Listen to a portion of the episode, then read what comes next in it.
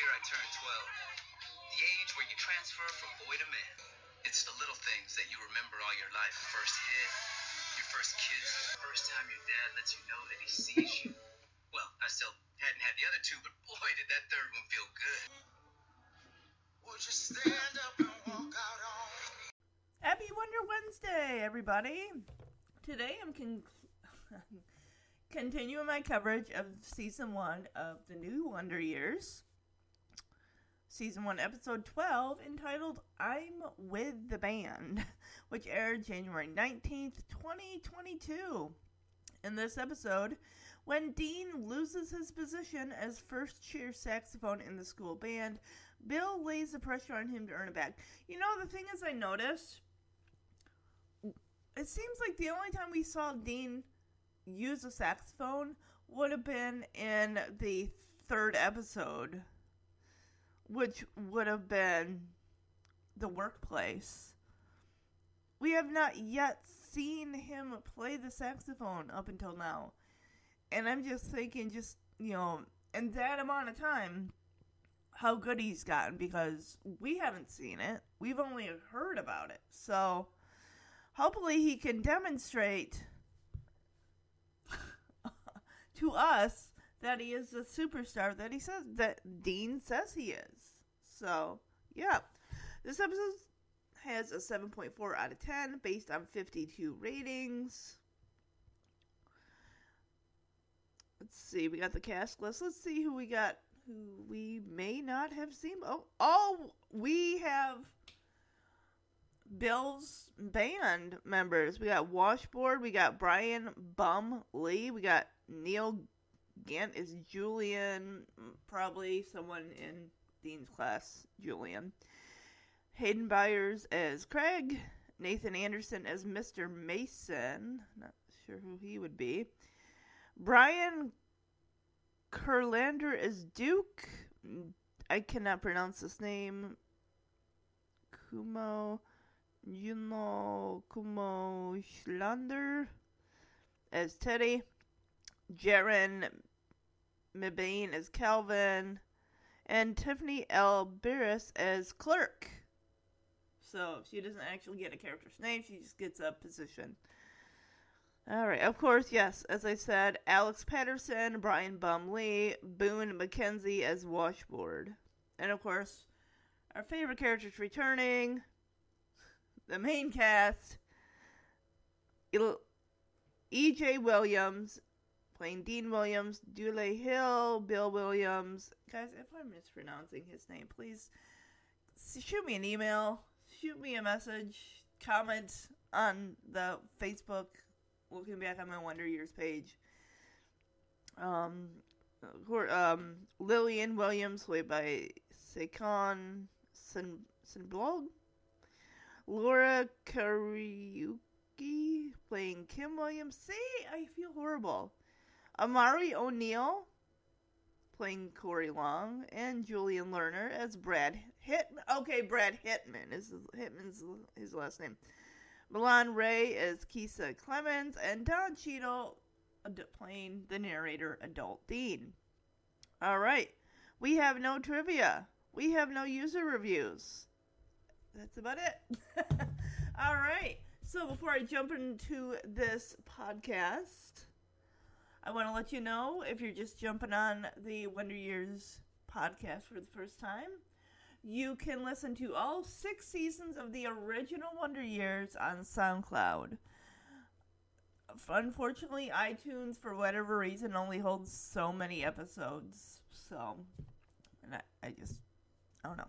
So, also, it's been brought to my attention a couple times to kind of, at least when it comes with the Wonder Years, to kind of tone down on some F bombs. I have been trying my best and I will continue to do so.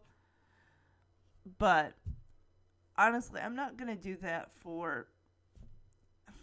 I'm sorry, but it's just how I want to run my podcast. Sometimes some I want to be family friendly, some I want to be allowed to speak my mind when I want to. So I am toning up on the F bombs at least with the Wonder Years. All right.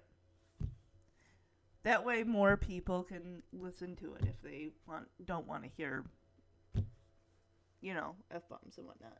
So, all right, let's get into the podcast episode. I'm with the band. Okay, so here's the cold open. We have Lillian at the piano. Adult Dean says, like, families around the neighborhood were known for certain things. The Williams family is known for being musical because we see Lillian on the piano. We see. I, I'm trying to see whether this is Kim is playing like a cello or something to that effect.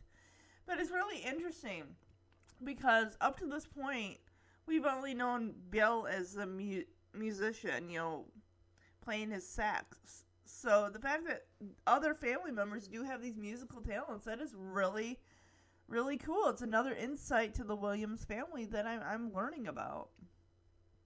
And Dean says because his, you know, Bill was um, a music professor, they really didn't have a choice no matter whether they, wa- even if they didn't want to play an instrument, they were going to learn about music.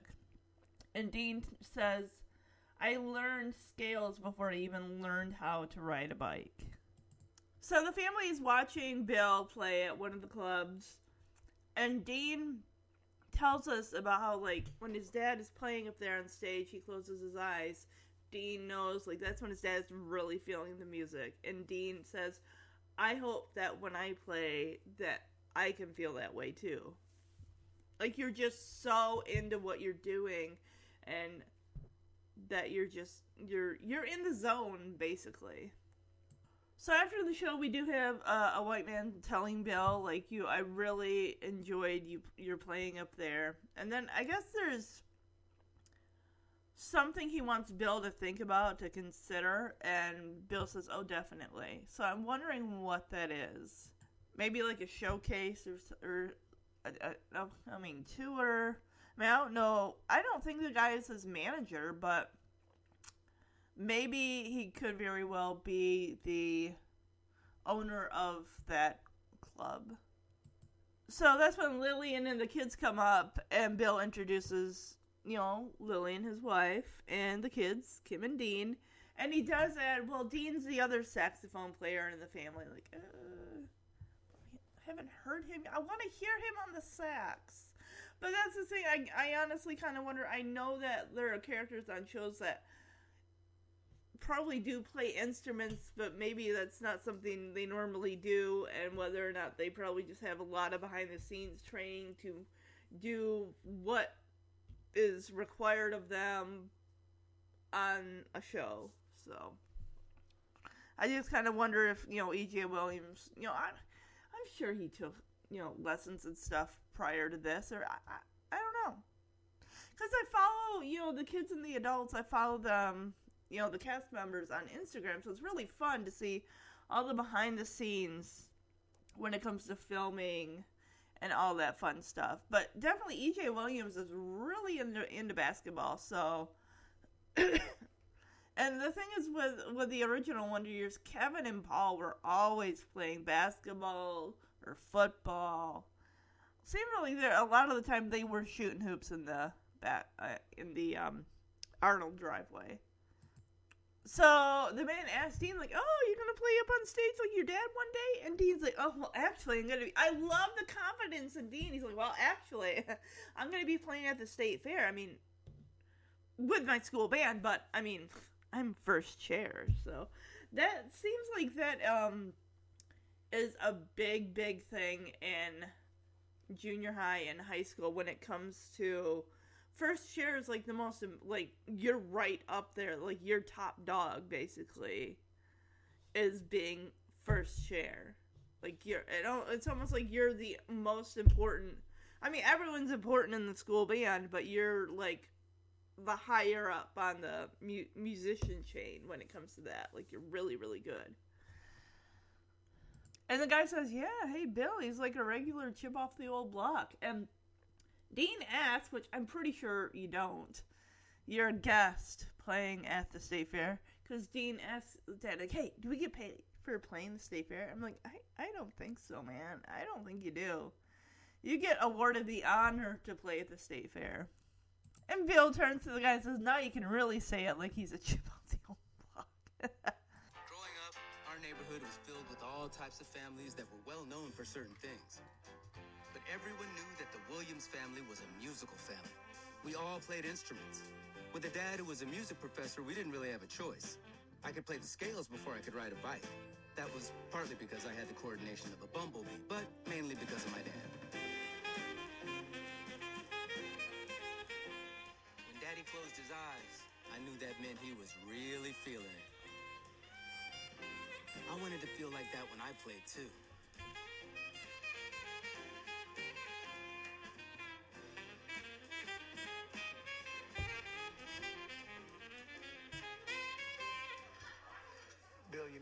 I've been a big fan. As usual, you did not disappoint. I really hope you'll think about it. Definitely. Oh, and this is my wife Lillian and my kids Kim and Dean. Oh, what a pleasure.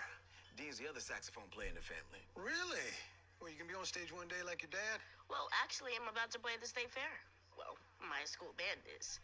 But I'm first chair. First chair.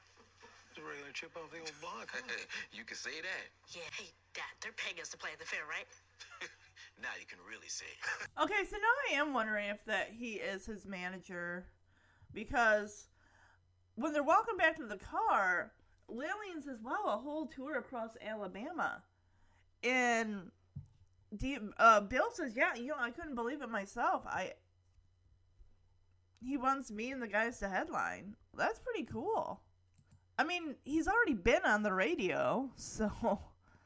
So Dean and Kim are like, "You're gonna do it, right? You're gonna go on tour," and even Lillian is like, "Please say you're gonna do it. You're gonna do it, right?" And Bill's like, "Look, there's a lot to consider here. I'm kind of wondering, like, yeah, can he take time off from his job to go on tour and stuff like that?" Yeah, he says, "Be cool. There's a lot to consider."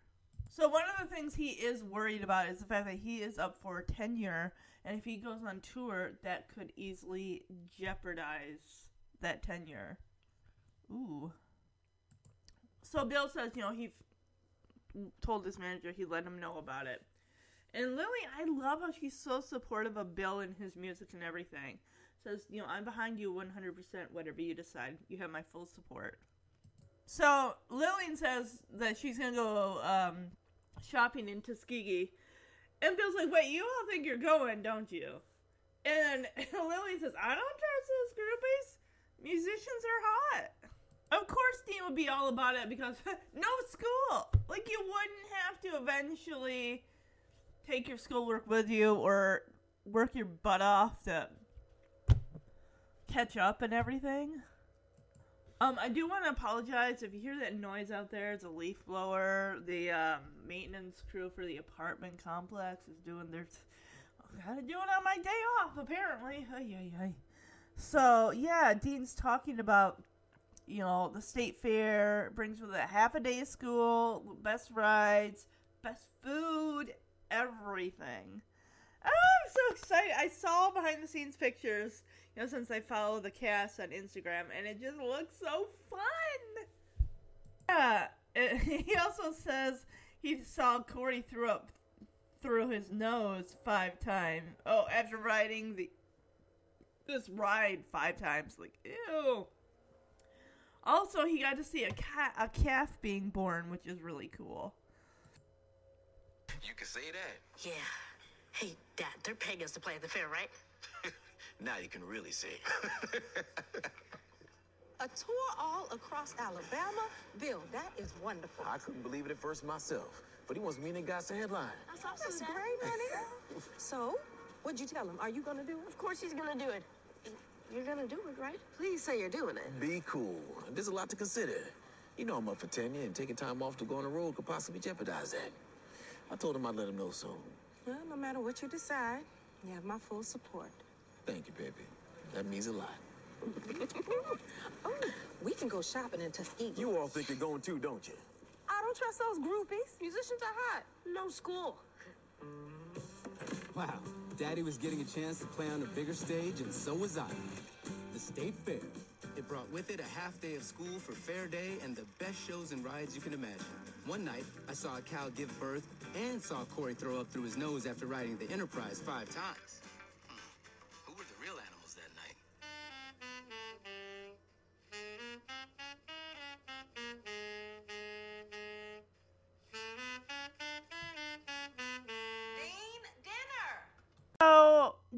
Sits down. Of course, he's all about him.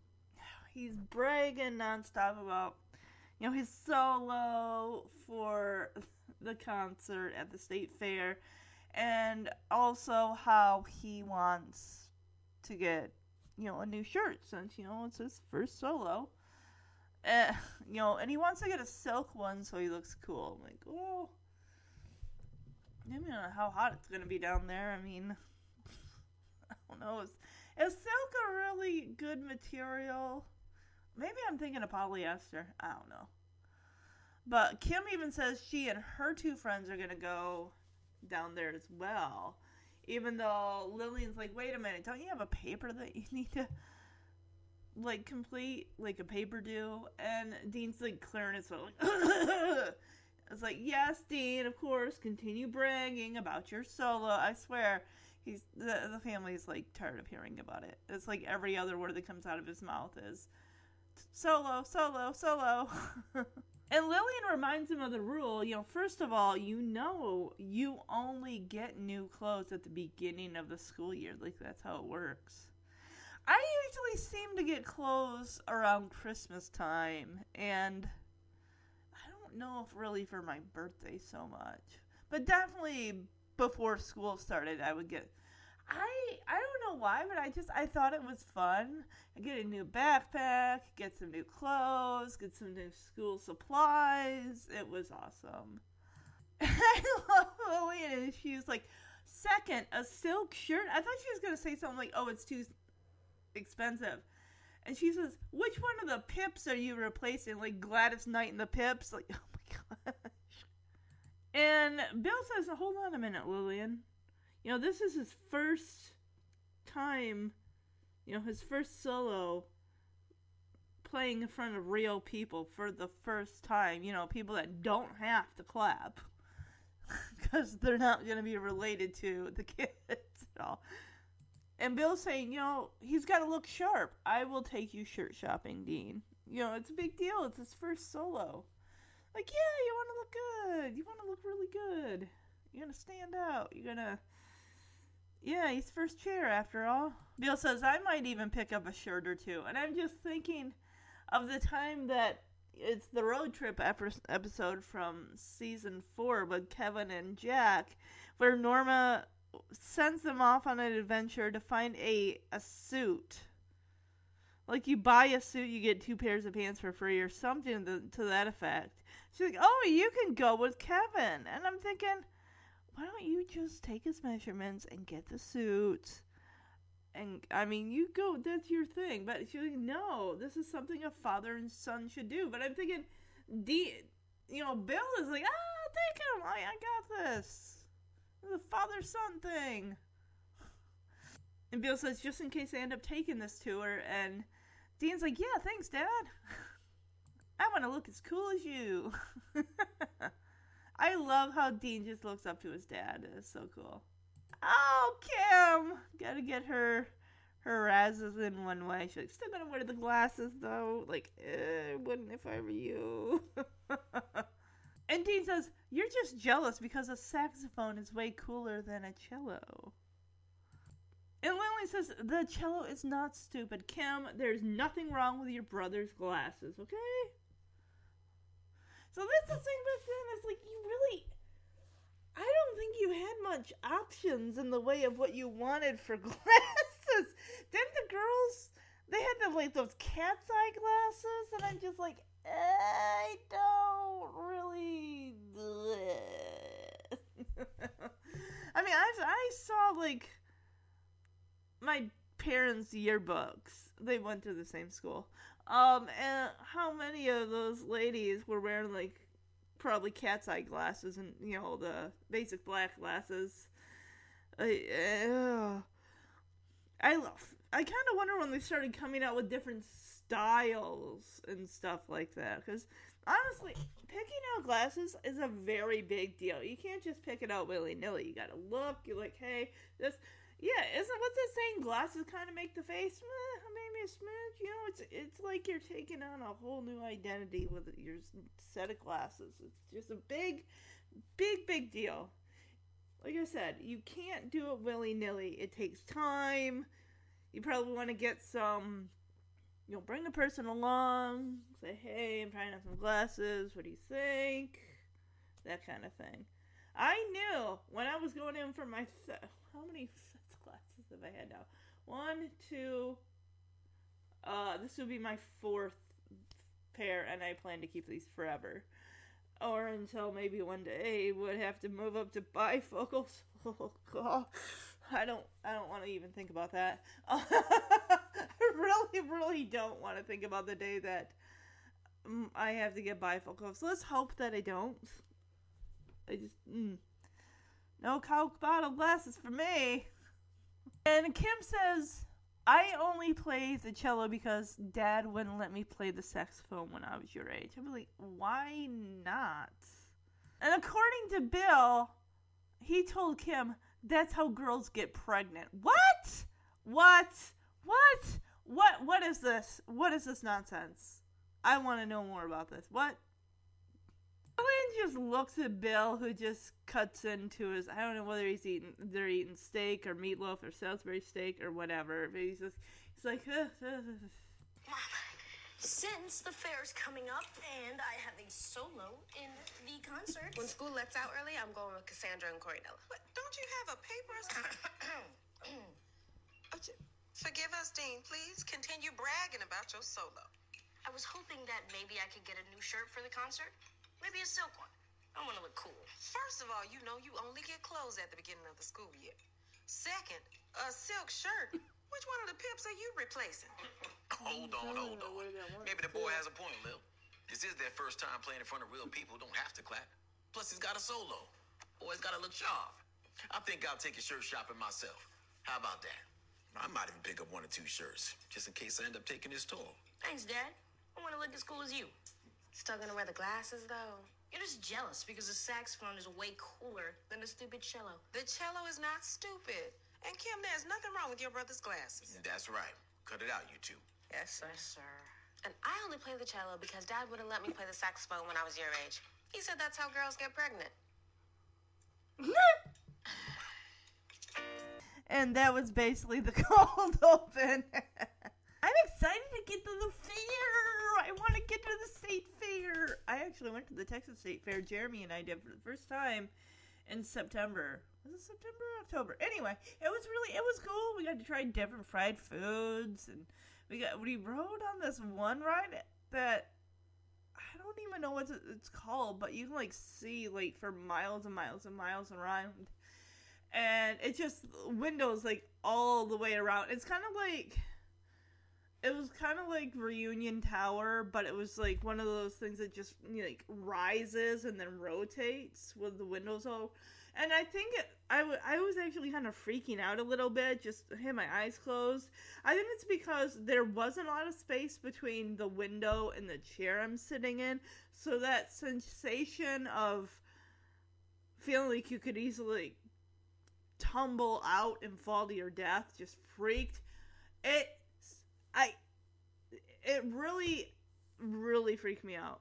At least with Reunion Tower, there's enough space between the window and the wall that you can walk around and it's not like like mere like what the it felt like it was like the window was like three feet from the chair I'm sitting in and it uh, uh, it just it was really nerve wracking.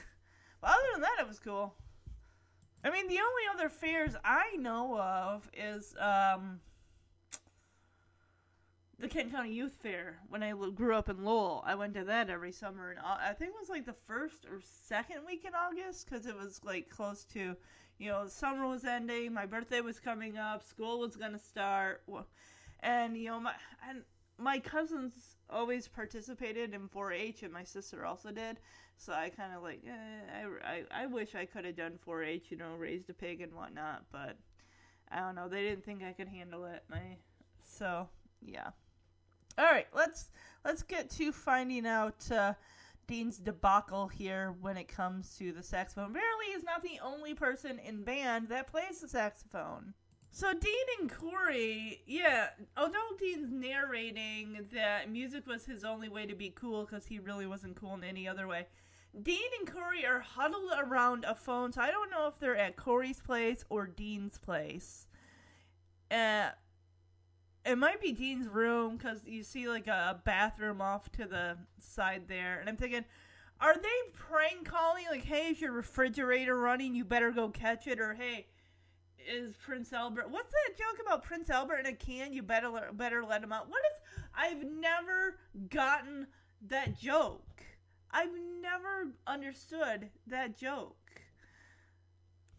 What are I mean? What are some other crank calls? I, I, I know well about hey if you is your refrigerator running well you better go catch it. There's, I'm sure there are others. They're not calling a pizza place and placing an order to someone else's house, are they? Did they do that in '69? It'd probably be harder to track back then because you didn't have uh, you didn't have um, what's the word I'm looking for? Caller ID and stuff like that. What in the world? Dean's in a deep voice. May I please speak to John? And Keisa, he's calling Keisa. Oh gosh. And she says, "There's no John here." And you hear Corey snickering in the background. Oh my god, you guys. Does, does he? I, you can't really see. It's dark in the room. I can't see. Do they have like a, a cloth over the mouthpiece of the phone? Oh, oh, I get it. Christine's like, then do you pee outside? Oh, a John like a bathroom. So is that the joke that he he told me only got like that last half of that joke when he was talking to the lads and ladies kids? When he, he the end part we got that then do you pee outside? That's that joke he was telling them that they cracked up about. Oh my gosh. Is she gonna figure Dean, is this you? Dean, I told you I'm not talking to you right now. you got it. She's like, Dean? yeah, oh yeah, she knew it was him. Like, yeah, you like she's probably heard that joke before. Like, way to go, maestro. Why don't you come up with a joke and tell it something that she probably hasn't heard you say before? Nice try. I love how he's like, uh, "Who's Dean?" And she says, "I know it's you." like, come on, Dean. She knows. And she tells him, "You use the same voice when you imitate Mr. Roberts in art class." You're gonna do funny voices, you need to make sure they don't all sound the same. And Keisa says, Remember, I taught it to you because my voice is deeper than yours? And Dean in his regular voice, No, it's not. I mean, uh, who's Dean? Like, dude, oh god. And he hangs up the phone, like, Man, you are not good at crank calls. Corey's just laughing at him. Man, I told you that joke was no good. Not to mention, I'm sure Keith has heard it before from you. And Dean's like, Yeah, I knew it was kind of a thinker. Really? Is John there? Then how do you pee out? Uh, do you pee outside? Or why don't you just say, well, how do you go to the bathroom? Well, see, that doesn't make sense because you're asking John is the person's name. I don't know. They going through a list of names of girls from their class or school? Because Dean's like, who's next? And Corey's like, uh, Renita. It's like they're going down a list of girls. Like, you're tying up the phone line. What if someone needs to make a call or is expecting a call and you only got one phone line? Yeah. So, Corey takes on it. It says in subtitles, forced accent. I, I don't know what accent he's doing. He's like, hello, can you tell me what kind of tree fits in the palm of your hand? Oh, oh did I get it? Did I get it? Oh, I think I got palm tree. Yes. Oh my gosh. So the girl's like, "Is this Corey?" good. Yeah, the girls got. Oh, they got you guys good. They got you guys. They know it's you. Corey, I swear, is so smooth. Oh, you're so funny, Corey. And I love how Corey's like leaning his head back, like, yeah, you know, I'm just here hanging out with Dean, making crane calls, you know, the huge. Girl has no idea who Dean is. Like, she's like, who?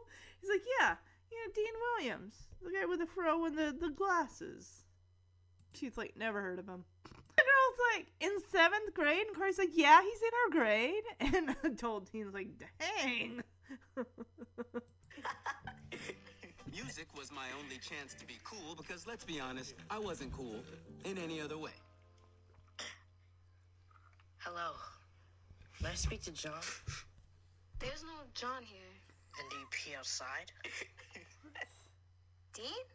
Uh, who's Dean? I know it's you. Use the same voice when we imitate Mr. Roberts in art class. Remember? I taught it to you? Because my voice is deeper than yours? No, it's not. Uh, I mean, who's Dean? Oh, you Man, I stupid. told you that joke was no good. Yeah, it was kind of a thinker. who's next? Uh, Renita. She's cute. Yeah.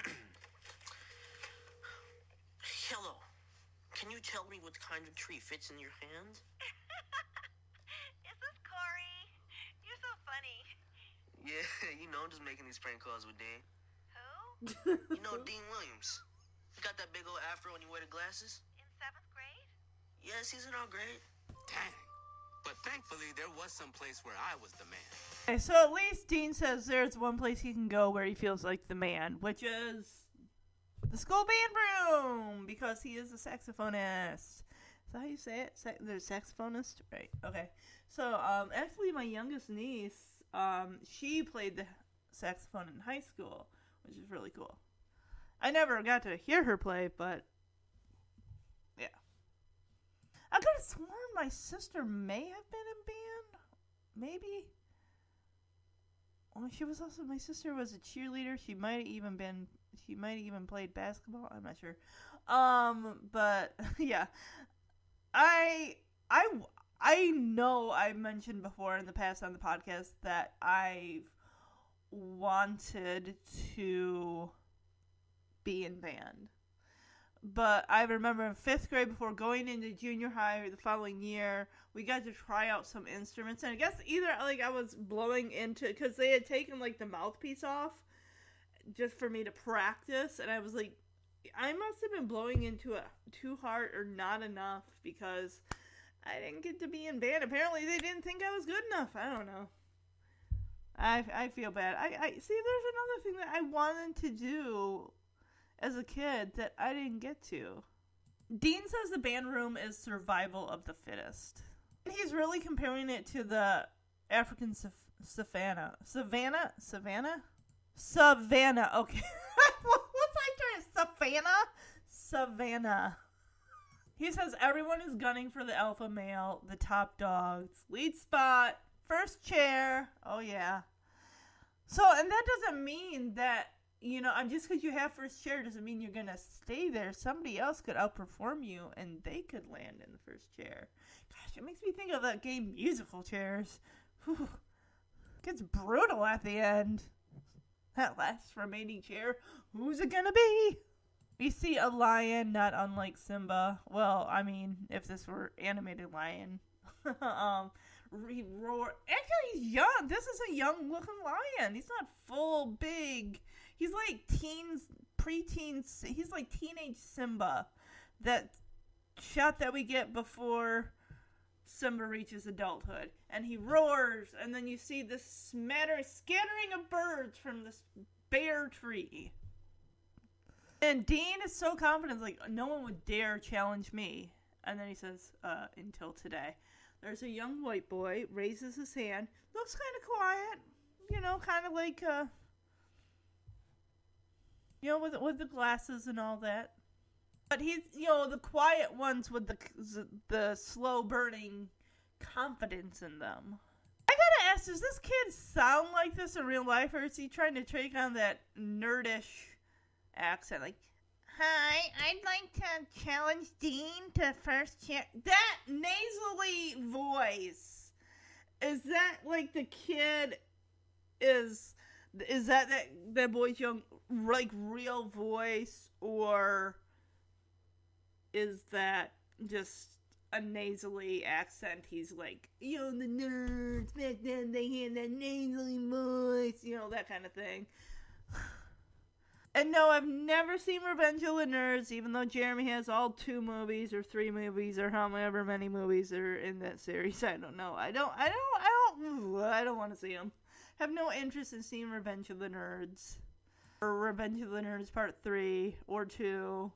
Dean is just thinking, "Oh, this white boy cannot be serious. Where does this kid come from all of a sudden? Was he just somewhere in the background?" And then all of a sudden he's like, I'm getting my confidence up. I'm gonna get that first chair. I'm gonna take it from you, Dean. and the teacher like, sure, Craig, that is your right as second chair. Okay, so he is second chair. Gotcha. Okay. And he tells Craig here that you know we do need Dean one week to prepare, and Dean's like, oh no, I, I'm good. I don't need to do that. I'm I'm confident in my skills here that I can. I don't have a problem. Dean a week to prepare for the challenge. What is this, a saxophone face off type of thing? The best sax player win? Dean's like, no, I, I don't need it. I'm ready now. I mean, unless Craig needs the time. And no, Craig does not need the time. Because Craig is, wow, like, where did this boy come from? You know, if I if I ever would have dated a musician, I would have chose either a pianist, a piano player, or a violinist. I don't know why but that just, uh, especially violin. Ugh. Yeah. Yeah, so Craig gets up there and he performs, and eh, all the kids clap for him. Even the the teacher's just like, "Wow!"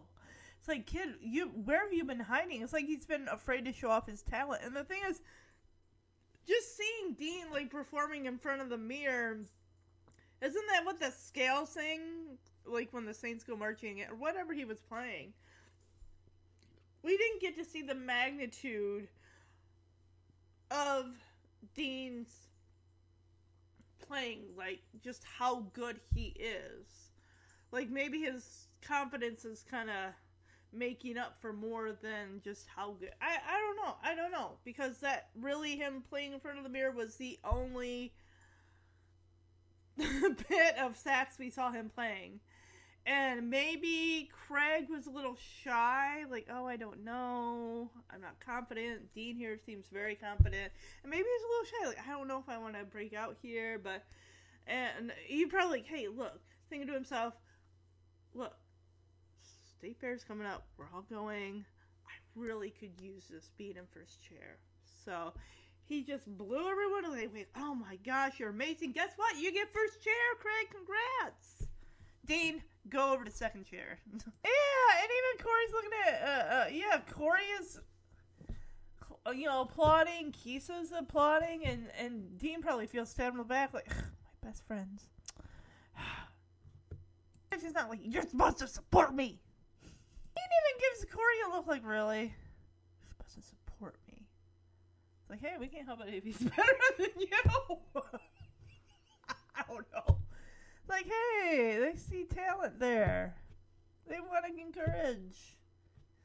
Yeah, the teacher's like, well, we got a new first chair. All right, here you go. Where have you been hiding, Craig?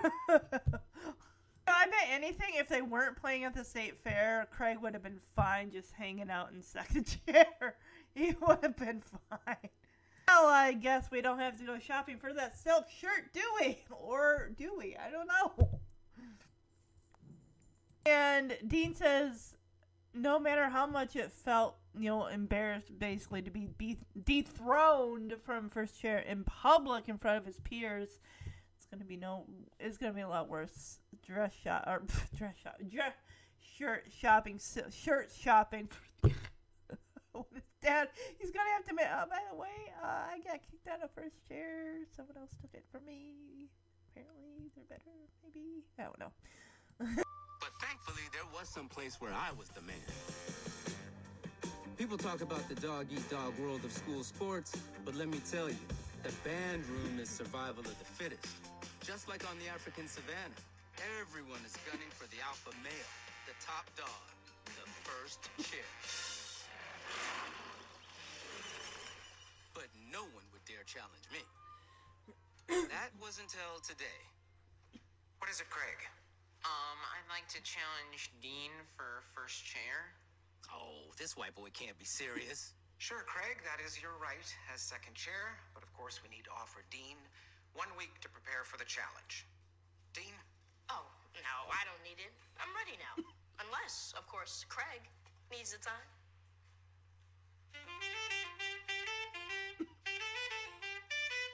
Where have you been hiding all this time, Craig? Second chair? This kid's Craig did not need more time. Ow! Fantastic, Craig. Looks like we have a new first chair. I mean, come on, man. All right, let's take it from the top. As bad as it was to be dethroned in such a public way, it was going to be much worse going shirt shopping with my dad and breaking the news to him. Yeah, I can't imagine that this is going to go over so well, breaking the news to Bill, especially with Bill's aversion to, you know, you know, uh, yeah. When Dean's gonna say, yeah, yeah, uh, this white boy that was in second chair took my place because apparently the band teacher thought he was better. So I love how Bill is showing Dean the different types of shirts. Like one is for more for like when you're performing on a big stage. This one is more like if you're performing on, you know, at a small venue. And this one here, see how it shimmers? This is great for catching the light. So yeah, I mean he he knows about, you know, the type of shirts he wants to wear when he's performing and what looks good on stage and appealing to the eye and the audience. So yeah, Dean is trying to say like, all right, enough stalling, Dean. Let's go. It's like he's trying to like psych himself up. It's like, Dad, today in band, and of course Bill's like, oh, over here. Now these are show shirts. Can you imagine me touring? Oh, he's saying like Mobile, Tuscaloosa, Tus- Tuscaloosa, and then some other city in Alabama. So Dean again tries like, Dad, you know how I said I was first chair in band? Uh, well, turns out this kid, and then Bill again cuts Dean off and says, Hey, this shirt here, this is the one. This one screams Dean, and I can't really see it because of the lighting because I'm watching this on my laptop. But he goes, Bill takes it over, says, This is we're getting for my son. He's gonna perform his first solo at the state fair, and so this is going to be the clerk lady, okay, that was in the uh, the cast listing for this episode, okay. And she tells Dean, "Oh, that sounds exciting. Good luck." And Bill's like, "Imagine the lights shining down on you while you're performing." And Dean's like, ah, "I'm second chair." He just blurts it out, which at this point you're gonna have to because your dad is not listening.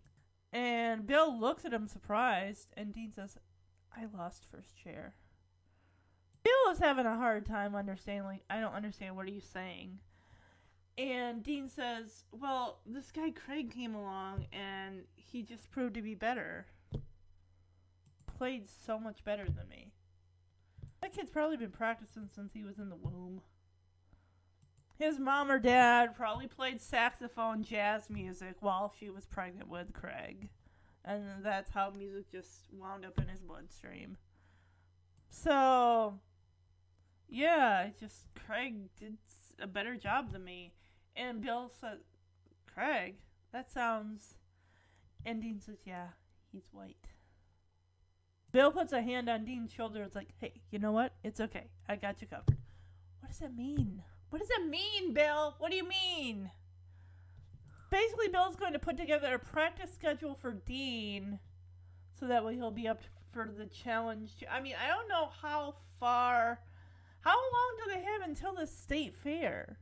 I mean, once the programs have been printed, it'll be too late to change, you know, seating.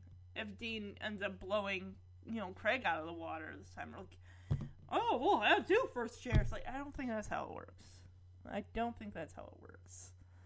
So yeah, he pretty much is gonna help Dean get his spot back. Like I'm gonna help you get back into first chair. So Bill says, "Yeah, we won't be taking this shirt." And Dean looks at him, and Bill says, hey, this is a solo shirt. This is a first solo shirt. This isn't the cat sitting next to the cat with the solo shirt. We'll come back for it once you get back to first chair.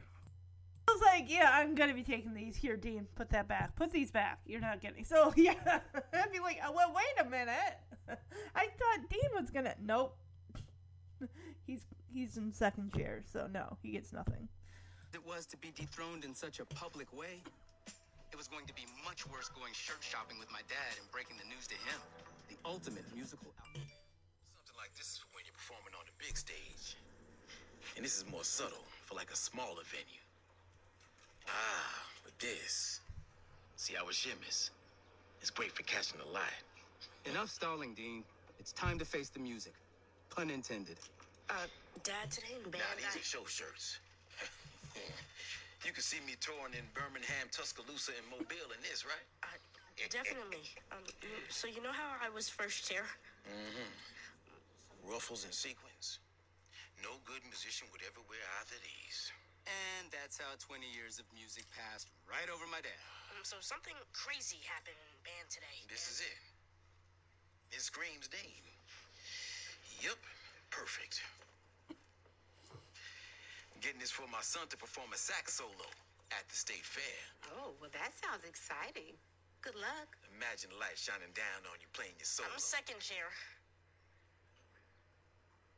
I lost first chair. I don't understand. What are you saying? Well, Craig challenged me for first chair, and he just played so well. It was surprising. Craig. Sounds. Is he? White? Yeah. Go figure. You know what? It's okay. I got you covered. I'll put together a practice schedule and we'll make sure you're able to challenge to get your chair back in time for the concert. we won't be taking this. What? This is a solo shirt, not a cat sitting next to the cat with a solo shirt. In the meantime, I'll be taking these. Of course. You can put this back. So Dean's in his room practicing, and Bill kind of goes back and forth in the hallway, and, and they're just checking up on Dean. And Bill says, "Your something's going on. It doesn't sound right." And Dean says, "Well, I've been hitting the notes perfectly, like you, you know, I'm hitting the notes." And so Bill takes the sax from Dean and he starts playing it. And of course, Lillian pops her head in, like, oh, I thought I recognized that sound. And Bill just so, so much better on this. Well, because Dean's a beg- beginner and it's like. Dean isn't singing with passion. He is singing, well, not singing. He is not playing with passion for, for the you know, music like like Bill has a passion for it. It's just like I get that Dean wants to be like his dad, but it's just like the drive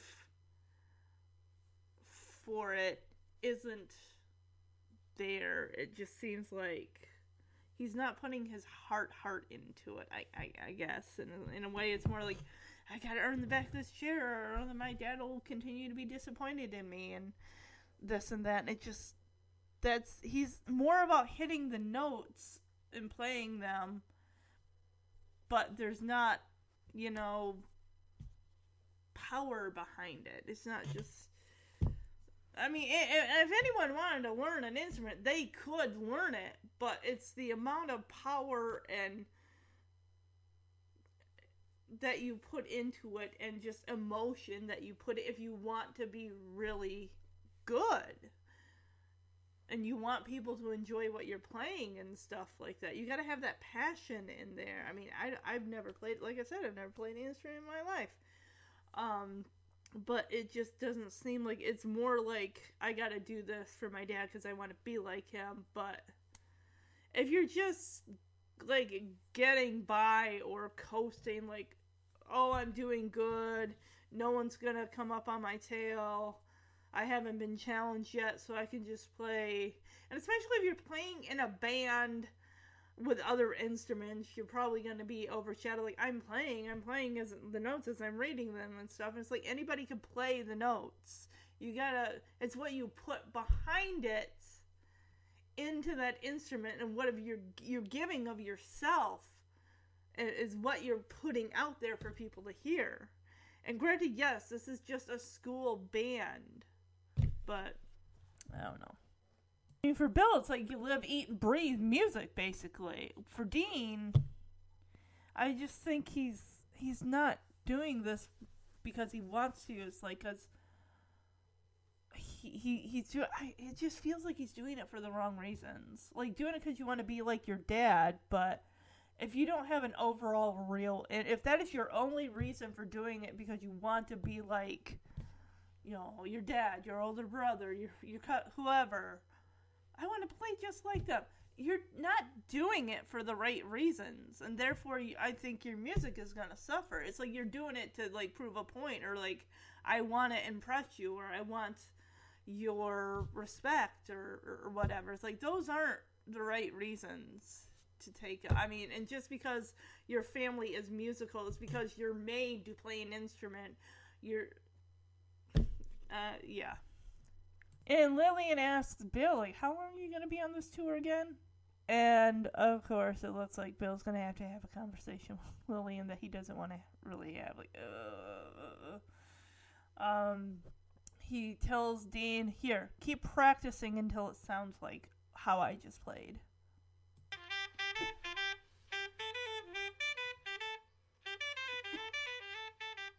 Whenever I saw my dad's shadow outside my bedroom door, I knew I needed to play perfectly.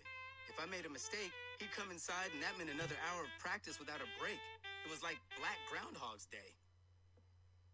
Now, I know you can play better than that. What do you mean? Hit every note. You sounded like you were sitting wrong. Sitting wrong? Yeah, let me see. or maybe the fact that he is sitting is not projecting his, his there. What is clear. It's as if Jesus came back as a saxophone.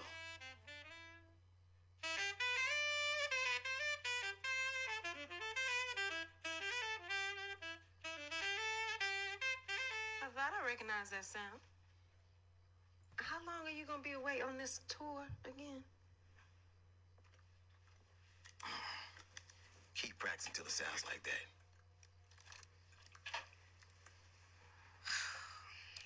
Oh, Dean, it just, yeah, the yeah. Even again, he's saying I'm hitting all the notes, and like anybody can hit the notes. It's what you're putting behind it and into the instrument that's coming out that you you can tell. It's like you're just playing just because it's required of you. So Dean goes in and sees Kim talking on the phone. She's like, "Get out of my room." And he's like, I don't understand. Why do you get to relax while I get to keep just constantly rehear, you know, playing and playing and playing? Why do I have to? It's like, see, that's the thing. Dean does not have the drive for this. He's taking this is more of a what's the word I'm looking for? Um, I'm trying to think. It's something where you uh obligated. Yes, it feels like an obligation. He doesn't have I mean, we don't know anything about Craig as far as whether he lives, eats, breathes music, and he's been, you know, doing this all the, you know, and and probably he maybe he does. He he puts his all into it because he wants to be that good. He wants to. He finally came out of the shadows and it's like, I want this. I've been in the shadows too long. I want my piece of the pie. I want that first chair.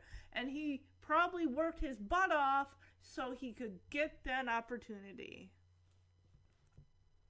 And it's one thing to be sure of yourself, it's another thing to be cocky, and it's another thing to basically be kind of semi lying out your ass, basically. Um,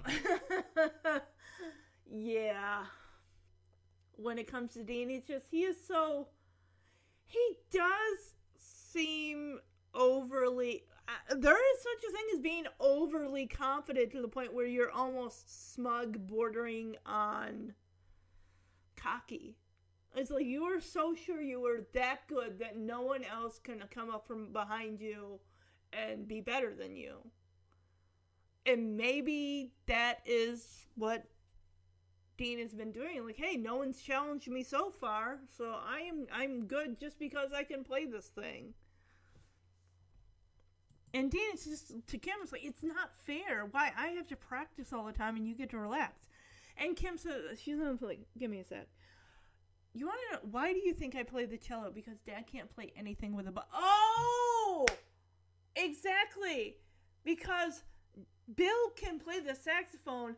Dean is gonna be judged on on his talent. It's like it's almost like he it's Bill has set a bar so high that Dean wouldn't even be able to touch it with the tips of his fingertips if he jumped as high as he could. Cuz he's it's just that that level of he is so good that no matter how much Dean practices, he's never going to reach the amount of what his dad has become. And it almost it's uh, you could even say it's like fighting a losing battle. Like you could practice forever and still and it's I think it is. It is a lack of drive, it is a lack of want and desire, and it is more uh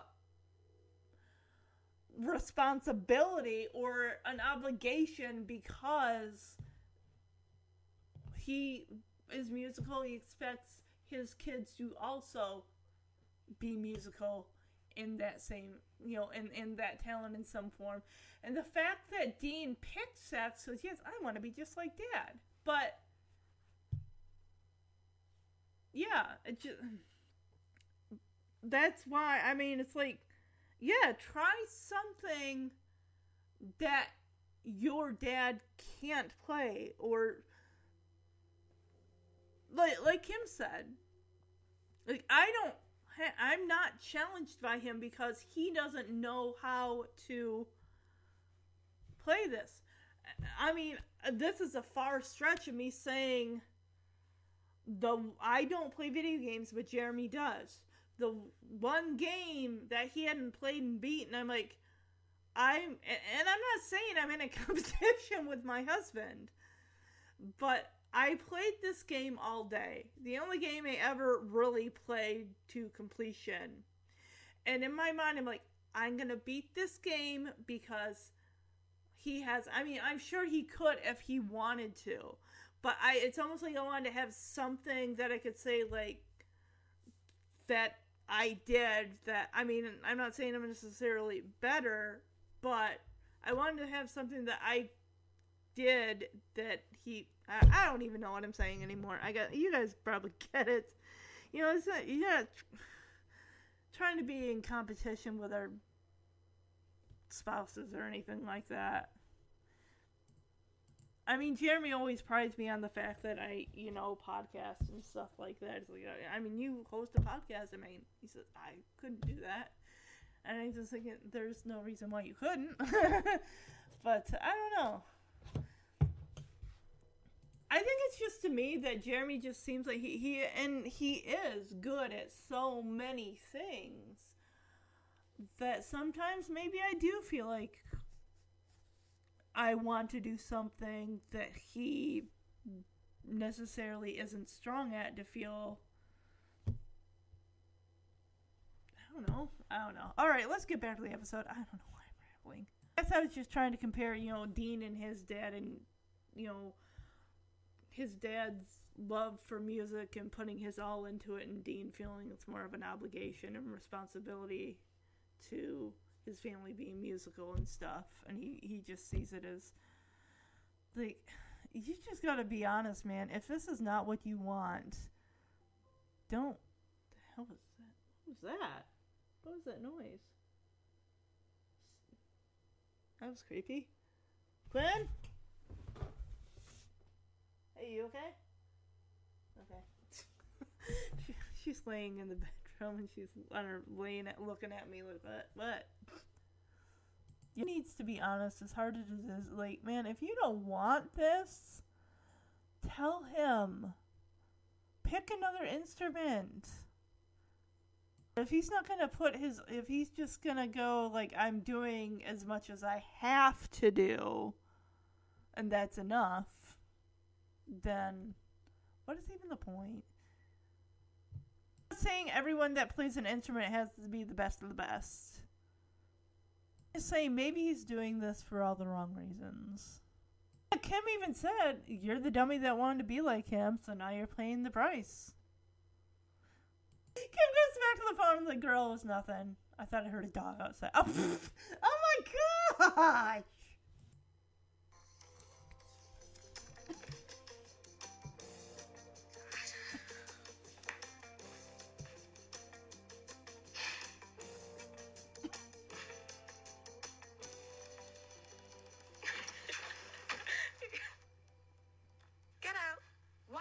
Relax and do whatever you want while I have to sit and practice all night? It's not fair. Hold on a second. Why do you think I really play the cello? Because Dad can't play anything with a bow. You're the dummy that wanted to be like him, and now you're paying the price. Girl, it's nothing. I heard a dog outside. Let's get back to school and see if Dean's gonna challenge. Like, hey, I want to challenge to get first chair back, and I'm gonna. I, I let's see how this works. I, I'm really curious to see how this is gonna go down. Oh, yeah. After practicing the quote unquote entire night, Dean feels confident that he can earn his first chair back. Dean and Craig are sitting in their respective chairs, and they both kind of nod at each other, like, "Hey, hey." Yeah, he wants to get back to his respective place of as first chair. I don't know how long he's been in first chair, but Dean raises his hand. My guess is, I mean, is a music teacher gonna like, oh yeah, sure. I mean, if you want to, or is he gonna say, Dean, we really don't have time for this. The state fair is like a week away. We really need to focus here. Dean's so confident, he says D- Craig won't know what hit him, basically. Me! What? What? What? Sarah, okay, what is this nonsense? What is this? Yeah, you think that he's like, okay, what is it? Dean? no, Teddy. Teddy? Who's Teddy?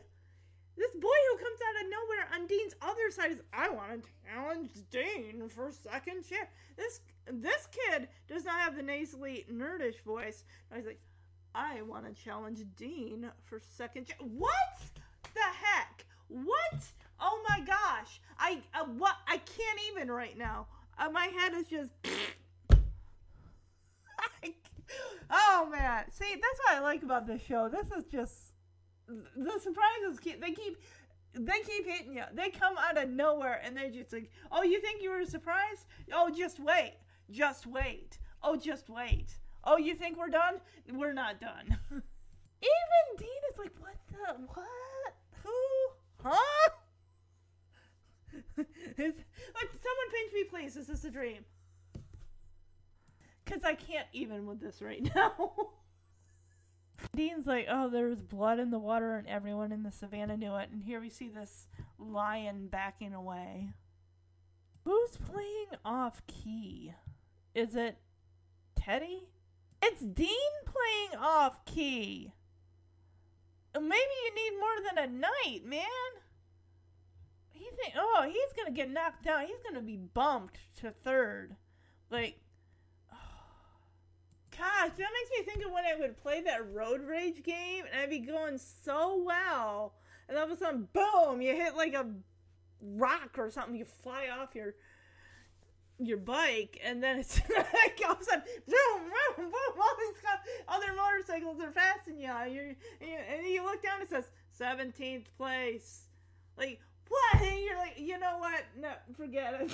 I'll come in like 16th place then. This is crazy. Keisa looks at Dean and she's like, man, I don't know. You, what? You were, she's like, how are you in first chair? How are you, how did you get there? What, because he wasn't challenged by Teddy and Craig? Look, oh man, the look that Teddy gives Dean is like, oh, I'm gonna wipe the floor with you, man. I am gonna take your second chair. Like that. Easy peasy. Yeah, he's back to he, he's now in third chair. Dean, what? If he hadn't set, well, no, Teddy was the one that said. Uh, I don't understand. They came out of the woodwork here. Is someone else gonna raise their hand and say, "I want to challenge Dean for a third job"? Really? I I mean, if that happens, it's just like, oh my gosh, what? I hope that doesn't happen. They're gonna move him so far down, he's not even gonna be in band anymore. He's gonna be like out the door, in the hall. Corey plays saxophone too. How did I not see this? Because now he's raising his hand. Oh my! And even Dean looks Corey like, oh, really, you too, Dean? Uh, Corey? Oh.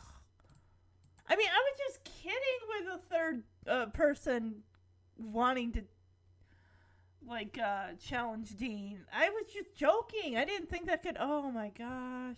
And Dean says, in hindsight, Corey would have been a fool not to do it. It's like if Dean is not good, then because he he said he practiced a whole night. Well, a whole night can't. Your dad's been practicing since before you were born, man. So, um, I don't know what to tell you. Gonna, they're gonna knock him so far back. He's gonna be like out in the hallway. He's not even gonna be in band anymore. He's gonna be in the hallway.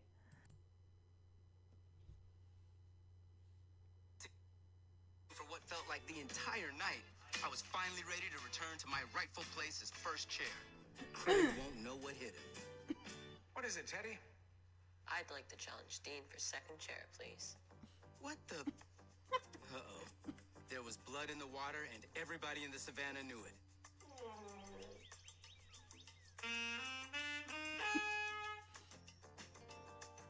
Ugh. Yeah, even she's like, oh, Dean.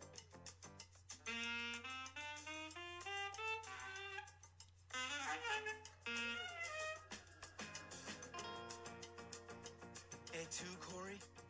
Ah, I couldn't believe it at the time, but in hindsight, you'd have been a fool not to do it. Fourth chair, guys.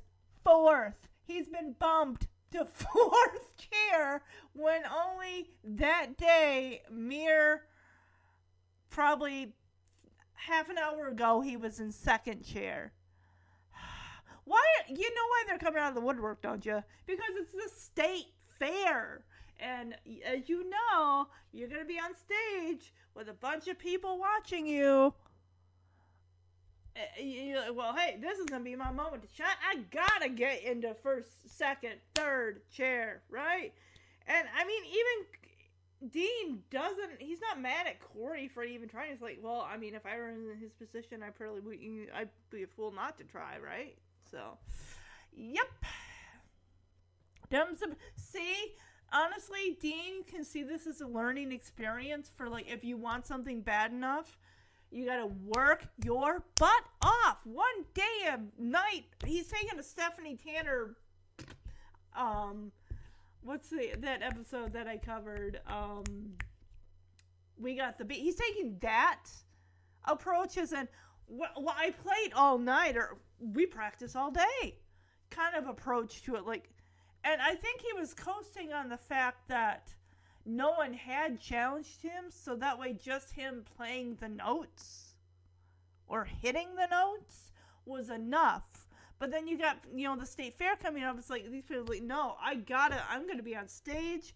I want my family's gonna be there. I, I just, I, I wanted, yeah, I want to showcase my talent. And clearly, this guy isn't even barely trying. He's coasting by on just mere the fact that he can blow into an instrument and just hit the notes as they're you know on the the music page or whatever. So it was you know easy peasy. Like hey, this guy is not trying. He doesn't deserve to have first chair. He's barely. He's just coasting. Uh, and Dean thought to himself, bandroom Dean was so humiliated that gym class Dean felt sorry for him. Like, oh, here comes Brad. Wow, Dean, you really choked. It wasn't a matter of him choke. Well, not at first. Not at first. But I think the fact that we got two other people coming up right behind Dean, like, hey, can I sh- give it a shot? Can I challenge Dean? He said two people plus his best friend challenge him, and they all like, all right, Dean, get up, move over. Dean, get up, move over. Get over. Thank you. Brad's safe. He's completely safe. He says, "Luckily, I'm the only trombone player in the band, so no challenges." uh, four saxophone phone players. This is Jesse's Katsopoulos' band? Remember, oh my, he had so many people in his band playing the saxophone, the guitar. Oh my goodness. So Keisa comes up and she's, "Hey Dean, are you okay?" And I I wouldn't be eh, surprised if he said something like, "Oh, you're talking to me now?" I thought so. Have we dropped this whole Charlene and Keisa are besties because they're against Dean for how he was mean to Charlene. Oh my gosh, that rhymes. Um, or are we just gonna just completely ignore that fact from the last episode? Okay, they are. Gotcha. And Dean's like, uh, I guess. And De- okay, so yes, we are continuity. Thank you. As asks, uh, won't Charlene be mad like that you're talking to me? yeah, won't she be mad that you're talking to me? And Charlene's like, uh, Charlene. Keisa says, "Oh no, she's got a new boyfriend now." Okay, good for her. Let someone else be her lapdog. I'm sorry, but it's just the way she was stringing Dean along with all these rules. Is she dating Hampton? I mean Hamilton. What's his name again? I gotta look it up. Oh god, I feel so Oh my gosh, I feel like such a goofus. Alright, let's see. Let's find that kid's name. Hampton! Yes. Okay, I had it right the first time. Thank you. Yeah, like she has a new boyfriend now, so she.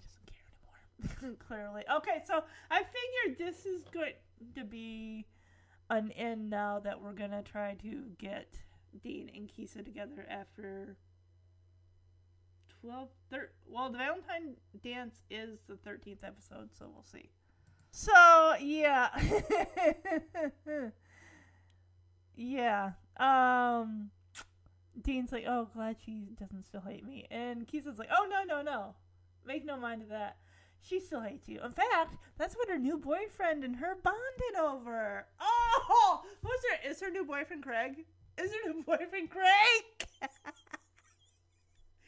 Who's her new boyfriend? I want to see the, I want to see this guy. Who's this dude? Who hates Dean? What? I, I don't. I, I'm curious. Like, come on, is it? Who? Who is it? Who is it? Come on, will he? Will he tell us? Will he tell us? I want to know. And and Dean's like, he hates me too. And Keisa's like, don't don't overthink it. Like you can. I honestly feel that it's one of those like oh my gosh, my last boyfriend Dean, he broke up with me. Broke my heart.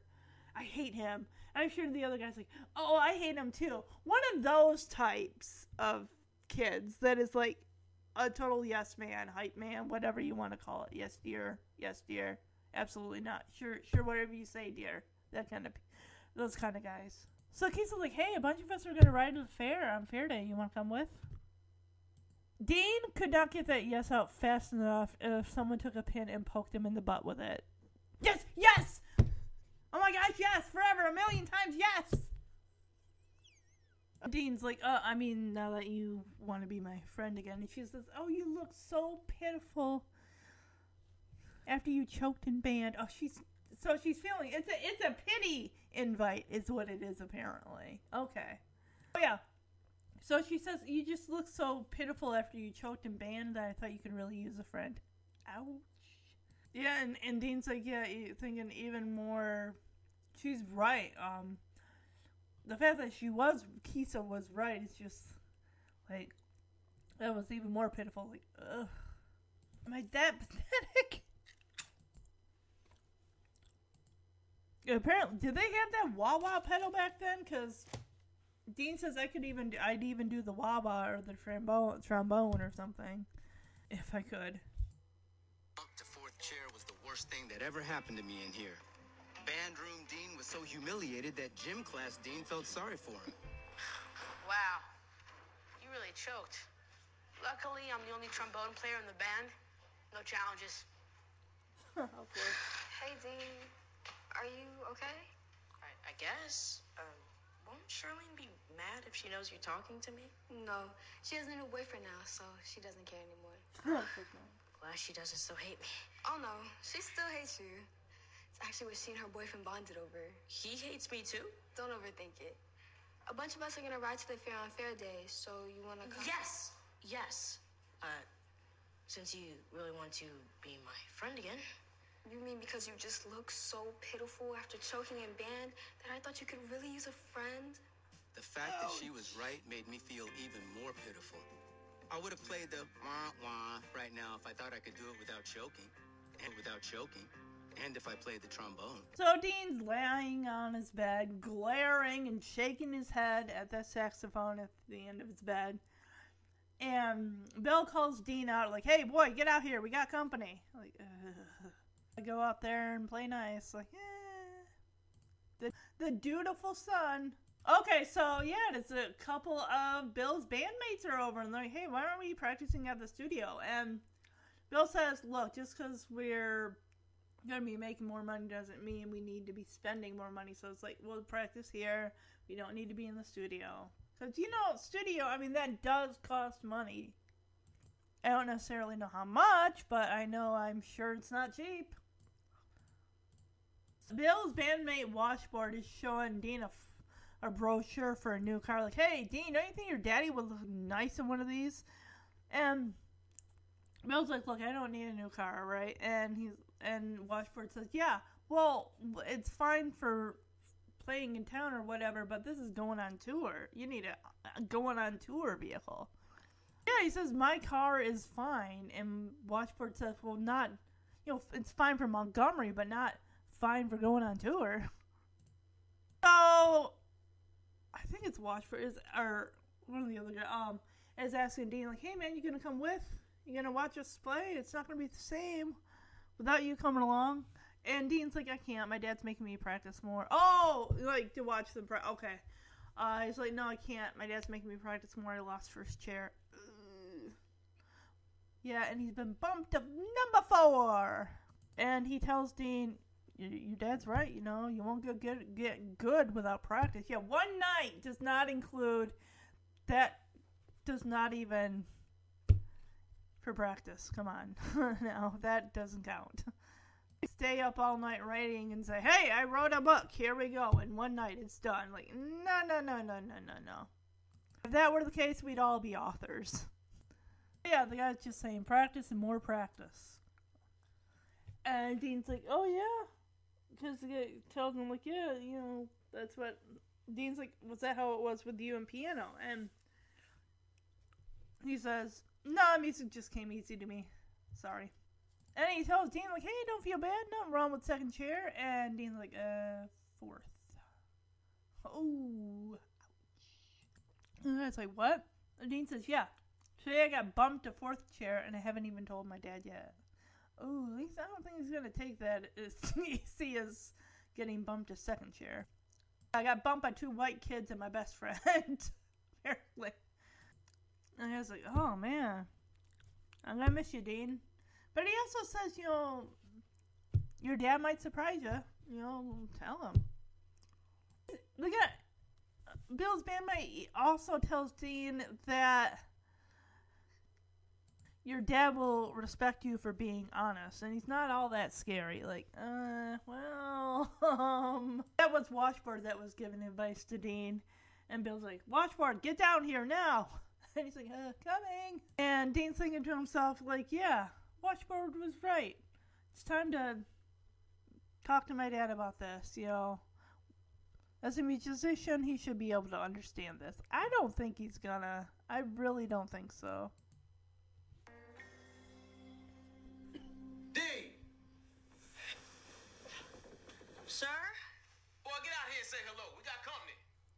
Back then, grown folks always made kids come out and say hi to anybody that came over. Why ain't we rehearsing at the studio? Put it against the tour money. Just because we're making more money doesn't mean we need to spend more money. Mm-hmm. Dean, don't you think your daddy would look good in one of these? Washboard, I told you, the car I have drives fine. fine for Montgomery, not going tour fine. That's the same thing he tried to convince me about my wife. All right, fellas, time to practice. You coming, little man? Won't be the same down there without you watching us jam. Uh, I can't. My dad's making me practice more. I uh, lost first chair in band. He's kind of right. You won't get good without practice, practice, and more practice. Is that how you got so good at the piano? Nah, music always came real easy to me. Just took to it. Sorry. But hey, don't feel bad. Nothing wrong with second chair. Fourth. What? Yeah, uh, today I got bumped to fourth chair and I haven't told my dad yet. Damn. I'm going to miss you, Dean. Sorry again. But you know something? Your old man might just surprise you. I bet he'll actually respect you for being honest about what happened. And trust me on this. Your dad ain't all that scary. Washboard, get down here. Ah, coming. Washboard was right. It was time for me to talk to my father man to man. After all, musicians understand these things. Well, Bill doesn't get it. He's like, I do not understand. I've never known anyone to get fourth chair. Heck, you may as well just be playing for the parking lot. Yeah, I'm sure fourth chair is like one foot out in the hallway. He's practically in the hallway of the band room, outside of the band room. And Dean says, I wasn't expecting so many challenges. I just choked. And Bill says, I'm disappointed in you, Dean. Well, because Dean was going based on confident that no one was going to challenge him, so I don't feel like he even really put as much effort into it as he should have. And Dean tells us like those were the words I dreaded the most. Honestly, I think as kids or even adults hearing our parents say I am so disappointed in you, I honestly don't know any other words that hit as harshly as that. I'm sure there are others, but that is just you know, you look up to your parents and stuff like that and you actually care about their opinion. And just the idea that everything, you know, them saying that it's just it's it's harsh. I think in times like growing up, it's like you work so hard so that you never have to hear that from your parents. Dean says, I'd rather he just, you know, spank me. And Bill asks Dean, it's like, if you're choking in school, then how are you going to play in front of the, all those people in the fair? Is he going to be playing? I'm sure, I mean, he's in the band. He's not not in the band, so I'm sure it'll be fine. He'll probably do that blending in technique. Like um I did with the uh the recorder concert that we did for the Dare concert back in uh 1993 93 yeah, I was 11 I was in 5th grade. Gosh. I remember that. It was crazy. Kids were acting up. The music teacher was on the verge of tears. A couple other teachers had to come in and get the kids to all calm. I was not one of these kids. I swear I was not one of those kids. I was a quiet, shy child that hid in the background. Um, but they're all like, "You're gonna make your music teacher cry. You want to make her cry?" Because the kids were not. They were acting up. They, it was it was not good, and I couldn't play my recorder to save my life. So I pretty much did the finger movements while I was on the the risers with the other kids. I can't believe has did anyone that did dare, uh, the dare program back in the 90s during school did any of you have a dare concert? There was even someone who sang a solo. I think the girl like rode my bus. But um yeah i uh, that was a, like a big big deal and there's also like you had a booklet, you had to sign a pledge or sign your name at the end of the booklet. There's a police officer there at the end of the program. You were videotaped reading your promises to not do alcohol, drink alcohol, or smoke cigarettes, or do drugs, or any of that stuff. So Bill's gonna tell Dean how it is. Like tomorrow, you come. I don't want to hear any more excuses. Tomorrow, you come straight to my office after school. We are gonna study that piece by piece, note by note, until you have it hundred percent correct. And Dean says, but tomorrow's fair day. I'm supposed to meet my friends.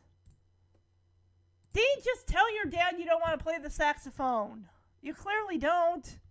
He spends more time complaining about play, having to play it than actually playing it if you think about it. And Bill tells him, well, you can forget about that. Because the concert's the next day, and you think that riding a bunch of rides is more important than playing for a packed house? Ugh. He says, Do you think riding a bunch of dumb rides is going to help you play a packed house? It's like he's playing on a stage at the state fair, not singing the national anthem at a baseball game. Granted, I mean, in 60, I'm, I'm sure this is a very big level. I keep, what is, keep saying state fair, I keep getting that, uh, I think it's from the Rock the Cradle episode of Full House. It was the season four finale where Jesse says he's going to play, he's going to be opening up for Aerosmith at a state fair. And Becky's like, You're opening up for Aerosmith? And Jesse's like, Well, I mean, we're opening up a few days before Aerosmith gets there, but why nitpick? and Lillian comes in and she, Bill, like, what is, what is this? Like, I think you. So he just tells Dean to have his narrow behind in his office by four. I do not understand. That has never happened to anyone I've ever known. Fourth chair? You might as well play from the parking lot. I wasn't expecting so many challenges. I choked. I'm disappointed in you, Dean. Those were the words I dreaded the most. I'd rather he just spanked me. If you're choking at school, how are you gonna play in front of all those people at the fair? I do not want to hear any more excuses. Tomorrow after school, you come straight to my office so we can go through this piece note by note. But tomorrow's fair day. I'm supposed to meet my friends. Well, you can forget about that. The concert's the next day. Is riding a bunch of dumb rides gonna help you play a packed house? Bill. All right. Just have it now behind my office by four. I honestly think that these kids had a blast at this filming this fair on the show. I I mean it looks like so much fun. And Yeah, and they're just kind of looking at the rides and like, whoa. Like, yeah, that's a long line. I'm like, that is a long line. Have you been to any amusement park? Michigan's Adventure, Cedar Point, Busch Gardens. How many hours did I stand in line with Jeremy at Cedar Point to ride the Top Thrill Drag? No, I did not ride it. I'll tell you right 100% now. I did not ride that ride. I look, I'm like, I am not, and I know Jeremy likes to guilt me years later, like, by myself on that ride, you know, you could, I'm like, I was not going on that ride. That scared the crap out of me. No, I'm not, not doing it. but I get, I think, I'm trying to think, when the heck, when was that? is before Jeremy and I got married, we were dating at the time, so maybe 04, maybe 06. I, I don't know. One of anyway, because I swear I went twice to Cedar Point with Jeremy and his step siblings and his brother, whatnot. And I'm just thinking about. I think it was it was like literally two.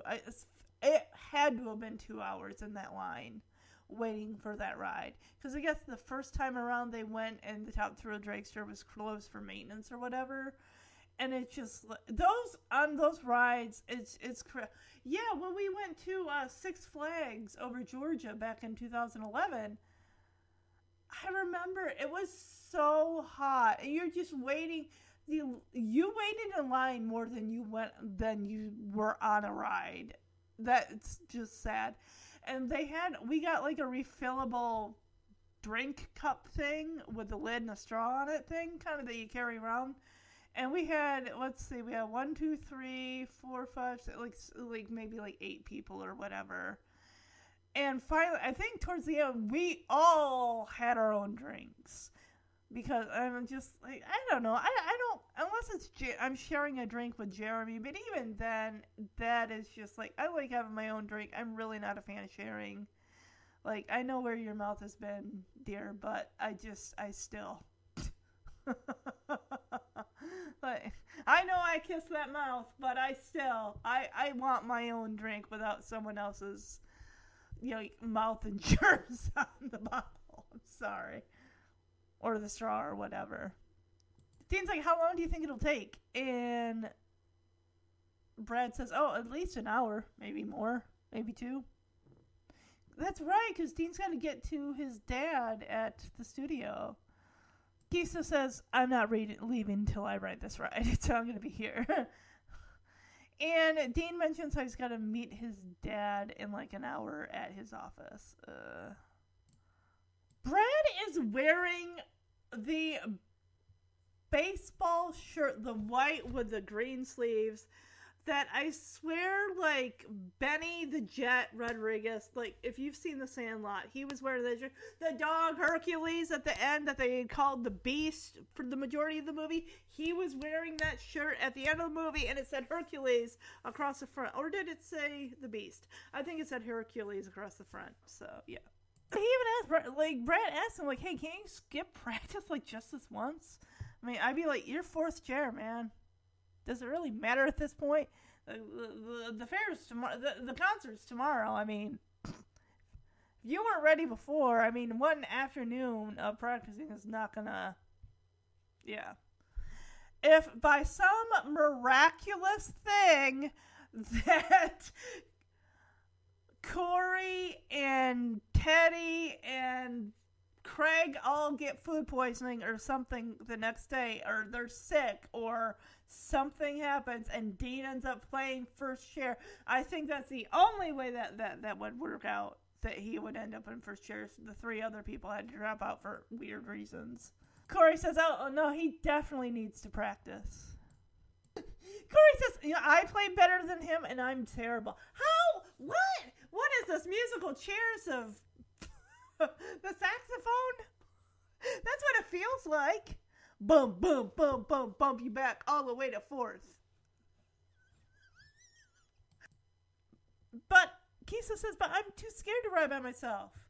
Yeah, Dean, this could be a beautiful. Oh my gosh, we could be recreating the season one OC Ferris wheel kiss from Mar- Ryan and Marissa. We could be recreating that with Dean and Keisa and I am here for it. Let's see that kiss on the Ferris wheel. Dean and said, "Ask, won't you ride with me? Come on, Dean, just do it. I know your dad's gonna be mad. He's gonna ground you. You're probably gonna search the fairgrounds, screaming, Dean, Dean, where are you? That kind of thing. But you're gonna be with your girl. Gosh, I hope they get together soon. Yeah. I'm sorry. I'm just I'm here for it. I'm excited. I need it in my life." Yeah, Dean says, you know, my dad was going to kill me, but at least I'd have a smile on my face while it's in the coffin.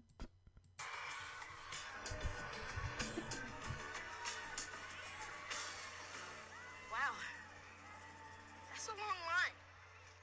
How long do you guys think it'll take? At least an hour. Maybe more. I'm not leaving until I ride it. Uh, I do gotta meet my dad at his office pretty soon. Can't you skip practice? Just this once? No, he definitely needs to practice. I mean, I played better than him and I'm terrible, right? But I'm too scared to ride by myself. Won't you ride with me? My dad was gonna kill me, but at least I'd have a smile on my face in my coffin. So, Dean and Lillian are walking to the college to Bill's office. He figured Dean figured it'd be best if his mom were there to kind of help diffuse the situation with Bill. Like, yeah, he will be angry, or there's another situation that's going on, and he isn't able to. It's like it's it's like it's fine, or Dean, don't worry about her. I don't know. We'll see. We'll see. So Lillian, as they're walking across the campus, she asks Dean, like, "Hey, are you alright?" And Dean's like, "Yeah." And then he asks, "Well, how did Daddy take it when Bruce said he was he was quitting music?" I can imagine he probably took it pretty hard. You know, I'm sure it's every you know musician father's dream that that they hope that one of their kids would you know take over in their footsteps. She asked Dean, like, "Well, is that what you want to do?" And apparently, Lillian's been kept in the dark about the fact that. I mean, does she know that Dean's been moved to fourth chair? She must. Cause you're like, what happened? You were so excited about your solo and the shirt and all that stuff. And Dean is honest. He says, I just know that whatever I'm doing isn't working, and Dad doesn't want any excuses. I missed Daddy's time window, so I thought it best to have Mama walk me in. I needed as many crime scene witnesses as possible. You okay? Guess. How did Dad react when Bruce quit playing music? Is that what you want to do? Well, what happened? You were so excited about the solo and the shirt and everything. I just know that what I'm doing isn't working, and Dad doesn't want any more excuses.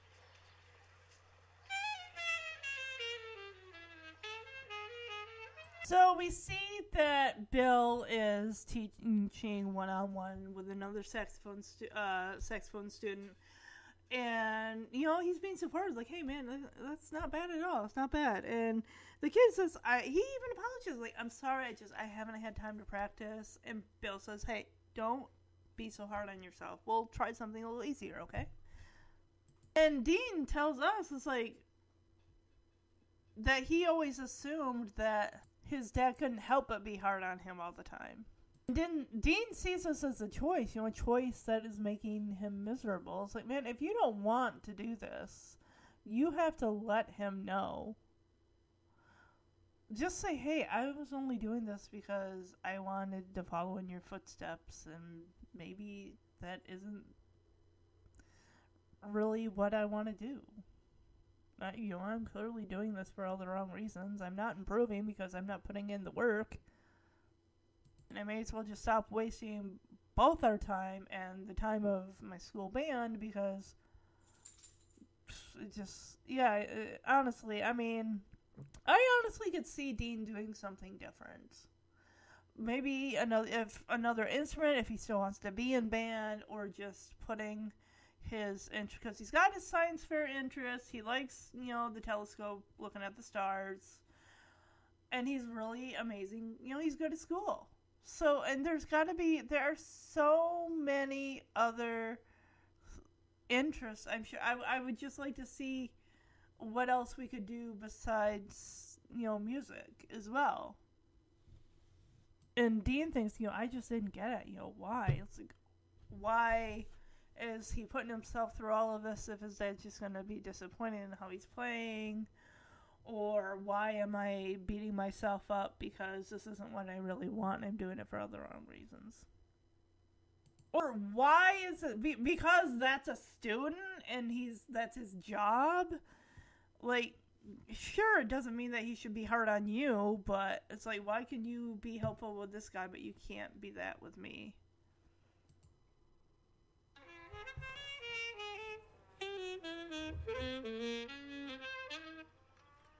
Okay, that's not bad. You're definitely improving. I'm sorry. I know you want to be better prepared for today, but I haven't had much time to practice. Hey, don't be so hard on yourself. Why don't we work on something easier? I guess up until that point, I'd always assumed my dad couldn't help but be hard on me all the time. But now I was seeing that it was a choice. A choice that was making me miserable. And I just didn't get it. Why? So Bill comes home and asks Lillian, Well, I thought you were bringing Dean by my office to practice. What happened with that? Did something happen? And she says, Well, no. Um, Dean is in his room waiting for you to come home. Yeah, Dean, man, just be honest with your dad that this is just isn't something that you want to do. And even tells Bill, it's like, I just want to say before you go back there, maybe you shouldn't be so hard on him. Like he is really yeah, if you think about it, he is kind of Dean is beating himself up emotionally in this regard because he feels like maybe his dad part of me wonders if Bill expects Dean to like yeah, you don't have that natural gift of music, but that doesn't mean that we can't work on it so you can. And Bill's like, well, why does everyone think I'm hard on him? I'm no harder on him than my father was on me. Like, yeah, we've met Granddaddy Clisby. We know. And Bill says, I push him because I care. And he says the boy needs to toughen up if he's going to play in front of big audiences. But, man, we don't know that he is. And maybe that's not what he wants. He's in the school band because he's in the school band. And he picked saxophone because that's what you do. It's a country song. How is it? It's. I'm trying to think who it's by. I think it's like I've been watching you. Oh, it's called "Watching You" by Rodney Atkins. Okay. Um, yeah, it talks about a father and a son. They went to go get a Happy Meal at Mickey D's. And of course, they're in the car. Green traffic light turned straight to red. I hit my brakes and mumbled under my breath. And, well, then my four year old said a four letter word that started with S, and I was concerned. So I said, Son, now where did you learn to talk like that?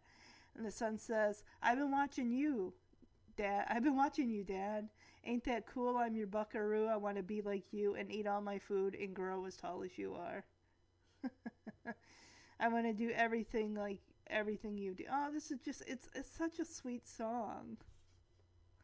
And it just it, the song in a way it just goes on about how as parents, I mean, I I can't say from example for me, but I can see parents do need to watch themselves, what they say, how they act, what they do, because yes, they are examples, and their kids are going to be following their example. As a kid, you probably like, I want to be just like dad, or I just want to, I want to be just like mom when I get older. So it's like, yes, what you say and do is going to be projected upon your child, and they are going to basically, yeah, they're going to project that back at you. And it's like, you got to really watch it because how you, how you are is how they're going to take and go out into the world with that sense of self in a way. You're developing their self as they themselves are also developing their own personality. So they're taking cues from mom or dad like, okay, this is acceptable. Okay, sure, I can do this because mom or dad are do it. And it's like, there's no one saying, oh, don't do it. Unless you're saying, don't. What is that saying? Do as I say, not as I do. Exactly. Amazing question by Lillian. I'm surprised no one had, has asked Bill this. Has Dean said that's what he wants to do? Lillian is hitting Bill with some hard hitting questions he really should be thinking about. Has Dean ever had the chance not to play? Because it seems like this has been ground in him as soon as he could hold an instrument. Has Dean oh no, it's has Dean ever been offered the choice not to play? Like does he even get a choice in this matter? And Bill says, "Well, I assume that's what he wants to do. It's like he probably figures, like, hey, my son is taking up the saxophone in the school band because he wants to be just like me." Yeah, and he says, eventually, I mean, that's what he's gonna do. I mean, otherwise, if he's not gonna play professionally, it's just a waste of talent. Oh, okay, so basically it almost sounds like he's saying like anyone playing recreationally that is not going to eventually into playing professionally it's just why are you even doing this? If you're not going to it's i mean you could almost say like well if your relationship's not leading to marriage then what are we even doing here? What is the point of any of it or I, I or something to that effect. It just seems like well, if you're just doing it for the sake of doing it and it's not going to lead to anything, you may as well not. Can even say, even growing up, you know, I wanted to be an author. I'd write little stories. Doesn't exactly mean I'm going to be an author one day. That's the thing is, your dreams change from the dreams you have of what you want to do with your life as a child to those that change when you become a teenager, and then they probably change again once you become an adult. You're trying different things. Just because you're trying them and it's not going to lead to something professionally in the future doesn't mean you shouldn't try them.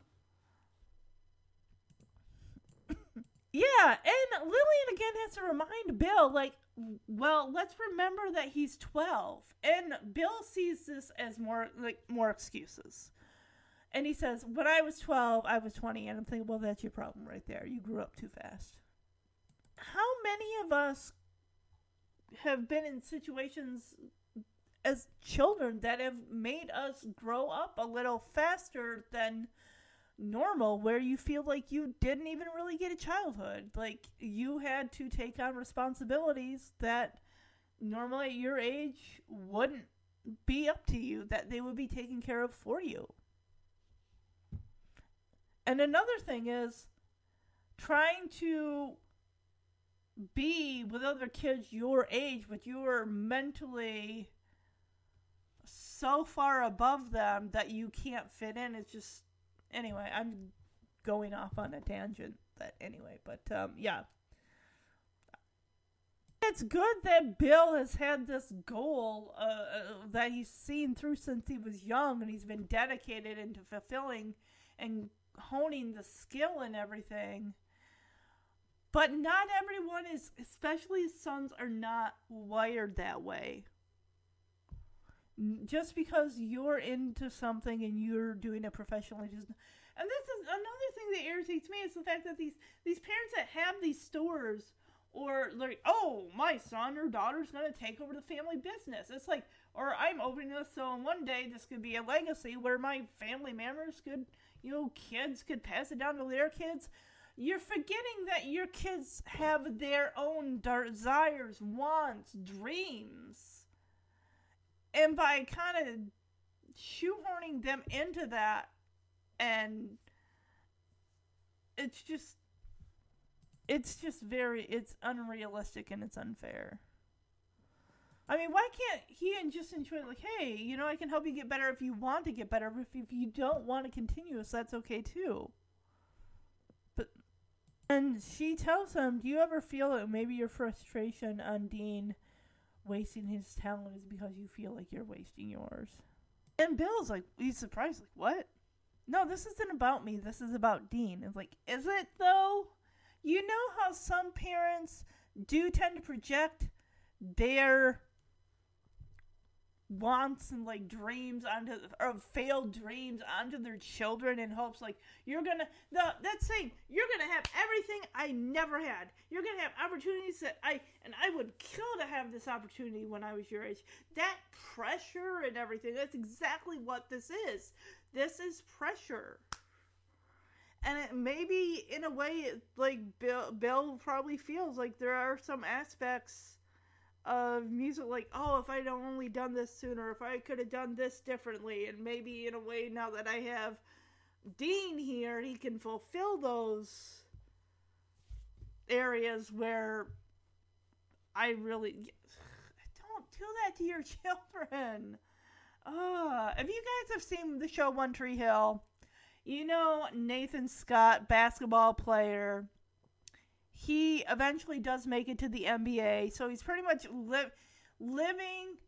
Yeah, the parent, Dan Scott, is living out his dreams of basketball stardom through his son.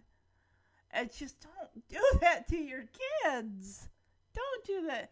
Don't build these expectations and just hopes and just of, I want this for my kid. You know, can you just hope that your kids just do what they want to do with their life and do the best that they that they can and they're capable of without just projecting your dream, failed dreams onto them and hoping like they'll succeed where I didn't succeed or something. Uh, I really honestly kind of hope we if he's not going to do sax, just let's move on from this. It's okay, but and I see where the story's kind of building and stuff like that. But can we kind of let's move forward from this. And she's like, yeah, of course. And she says, I think part of you doesn't want to take that tour because you don't want to risk your tenure. He doesn't want to take that tour because he wants that tenure, which I can imagine you worked so hard for that. And now, and now that I think about it, is that going to dissolve his band? Because this isn't just him; it's his band too. Where he decided did he even tell his bandmates that he was going to do this? Like i just don't know about the tour. It's my decision since basically he's you know lead sax and all that stuff like that. And this is just like and i keep bringing up full house. When Jesse went to Japan, he was offered a year touring Asia, and because Becky didn't want that, he gave it up without really any say. I don't even think, honestly, I don't even think he told the rip uh, the Rippers that he was offered a tour. They, as a group, were offered a tour of Asia for a year. I don't think he ever told them that. It's like, hey, I just found out they don't need to know about it because I'm turning it down. He says, maybe that's why you're frustrated. He says, yes, I am frustrated because I really want this tenure, but the band's going to be devastated if I don't go on this tour. If I don't give them that opportunity. He's been working so hard at this tenure. He sees, you know, this tour is it's a risk towards that. I mean, he might have had one song on the radio, but what honestly could be more? I mean, has he put more time in with being, you know, working at the school and everything? And it's like he's he's doing two things and everything like that, and sometimes the other one has to give to be able to get more from your main thing. Like it's one thing to have like a hobby and be successful at that too, but there's another point of putting so much time into your job. It's like you're getting an opportunity that you've worked towards since you started. Mentions the stability that comes with it, the benefits and everything like that. You know, insurance and all that stuff.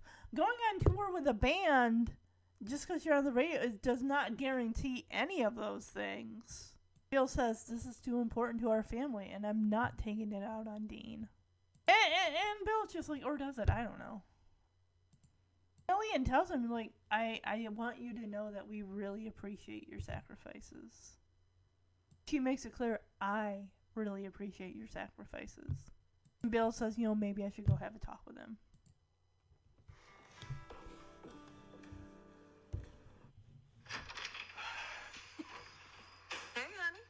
Thought you were bringing Dean by my office to practice. Did something happen? Well, not exactly. Then where is he? He's in his room waiting on you to come home. But I just want to say before you go back there, you might not want to be so hard on him. Why does everyone think I'm hard on him? I'm no hard on him than my father was on me. I push him because I care. The boy needs to toughen up if he's ever going to play in front of big audiences. Has Dean said that's what he wants to do? Has he ever had the choice not to play? Well, I assume that's what he wants to do. Eventually, what else would he want? If he's not playing professionally, then it's just a waste of talent. Well, let's just remember he's 12. Oh, more excuses. When I was 12, I was 20. Have you ever thought that maybe your frustration about Dean wasting his talent is because you feel like you might be wasting yours? What? No. This isn't about me. This is about Dean. Of course. But I think a part of you already knows that you don't want to take that tour because you want tenure. And maybe, maybe that's what's really frustrating you. Of course I'm frustrated. The band's gonna be devastated. But I can't risk losing tenure. The stability that comes with it, the, the benefits. It's too important to our family. But that doesn't mean I'm taking it out on Dean.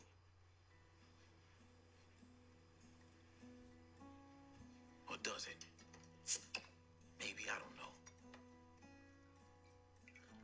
Well, I hope you know that we really appreciate your sacrifices. I really appreciate your sacrifices.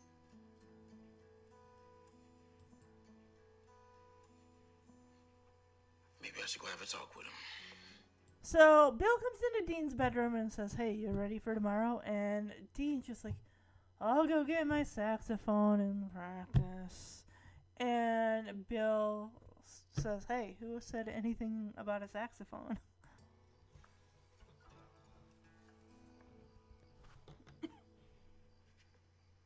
I know. You're mad at me.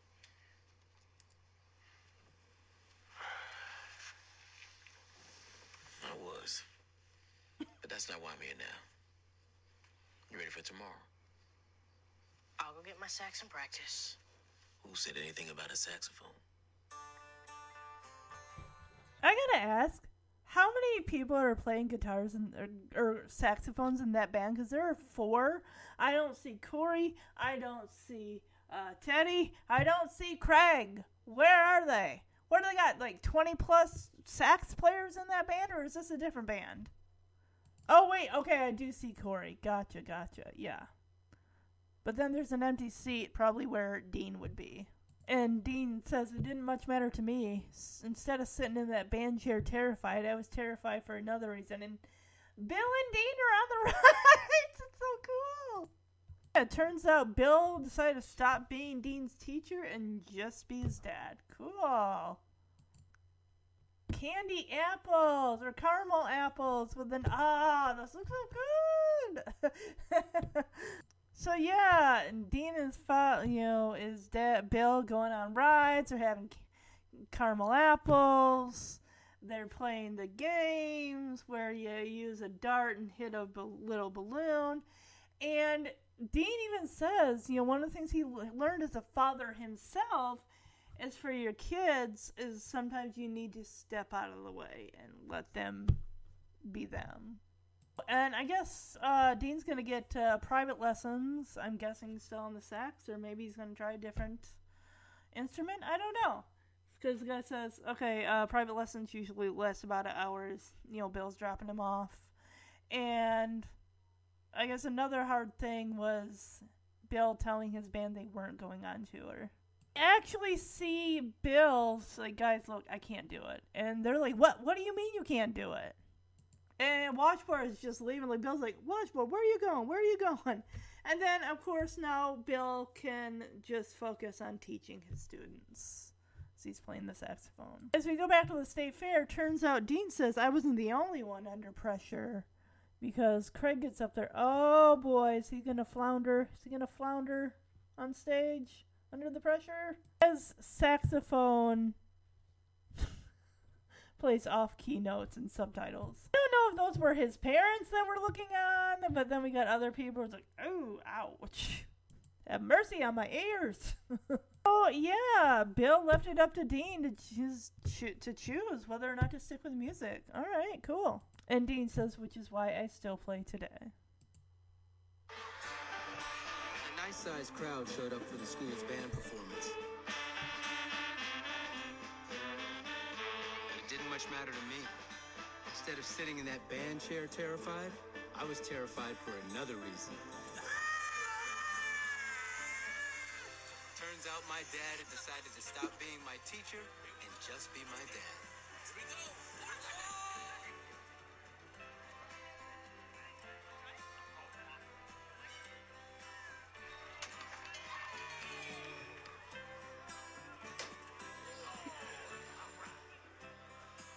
Wasn't until I was a father myself that I learned that sometimes what's best for your kids is for you to step out of the way. Private lessons usually last about an hour. That was tough on my dad. So was telling his band that they weren't going on tour. Look, guys, I- I'm sorry. I just can't do it. What you mean you can't do it? I can't do it. Hey, watch, bro, watch, bro. Where you going? Where are you going? Thankfully, my dad could still focus on teaching his actual students, and he was damn good with them.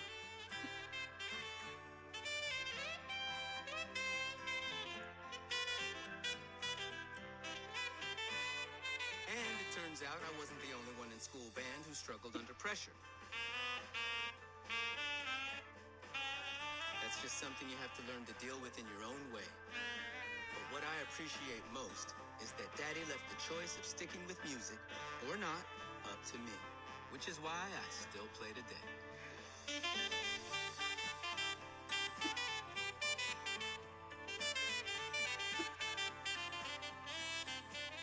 Yep, still got it.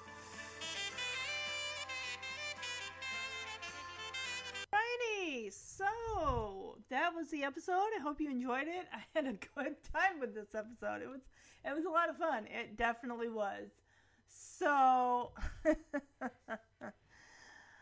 All right. So um I would probably say if I had to go with worst outfit, I think with what um what's his name? What Craig was wearing. mm, uh, best outfit. Um, honestly, I'm gonna give it to Brad in his green and white baseball shirt that made him look like Benny the Jet or Hercules from the Sandlot, the Beast slash Hercules from the Sandlot movie. Best outfit of the episode. I know it's pretty sad, but uh, that was the only one I could think of. All right, so coming next week is going to be season one, episode thirteen, the Valentine's Day Dance, which aired on February second, twenty twenty, uh, twenty twenty two. uh, February 2nd, 2022. Yes. In this episode, Dean's plans to ask Keisa to the Valentine's Day dance are foiled when another boy asks her out first. Bill and Lillian make Kim sign up for a big sister program to have extracurricular activities for her college applications. Wonderling words of wisdom for this episode, especially, is just hey, if you like to do something, do it because you want to do it, not because you feel pressure from a parent or something. Just because your parent's a mu- musician or whatever field they are in, don't feel pressured that you have to follow in their footsteps. And again, parents, please don't pressure your children to follow in your footsteps.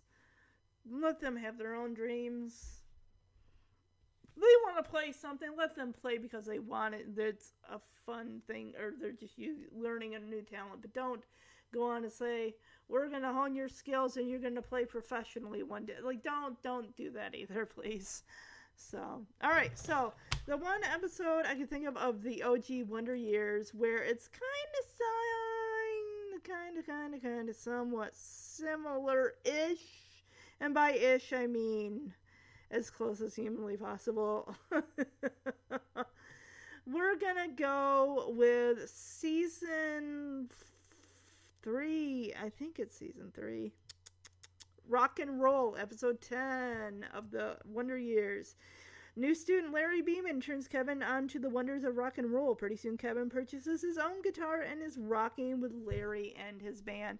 Yeah, I'm going to play where we meet Larry. Kevin is introduced to Larry. Then, of course, the scene where Kevin flat out asks over family dinner if he can get a guitar. And then, of course, the scene in the lunchroom where they say, What are the electric shoes? Oh, yeah, and the band rehearsal of where they're like, the band is trying to decide what to play, and the fact that Larry got them a gig at a birthday party. And, and just like the end scene. So, all right. That guy. The first time I laid eyes on Larry Beeman, I knew I was looking at someone different. Hey, eh, what's happening? Nothing much. Sure, he was weird, but he was also kind of interesting. You there. Not always the best thing to be in junior high school. What's going on here? Uh, playing a song. Me? What's your name, mister? Beeman. Larry Beeman. You're new here. Bond. Just moved from Frisco. Well, Mr. Beeman from San Francisco, let me acquaint you with our rules. Said Frisco, not San Fran. Oh. Hey, that's cool. Specifically pertaining to the playing of musical instruments in school. Please don't touch my case. It's not permissible. Now, this was technically none of my business. Yeah. Crushing okay. individual spirit was the vice principal's job, and he took it seriously. Why Still, is he always tucking Mr. in his DePerna? shirt? Mr. DePerna. Arnold, Is it permissible to play musical instruments outside the school?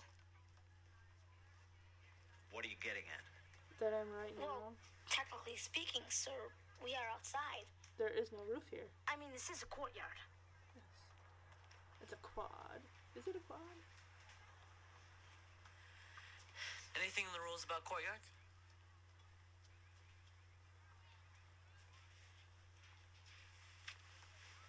You're new here. Don't let it happen again. Sure.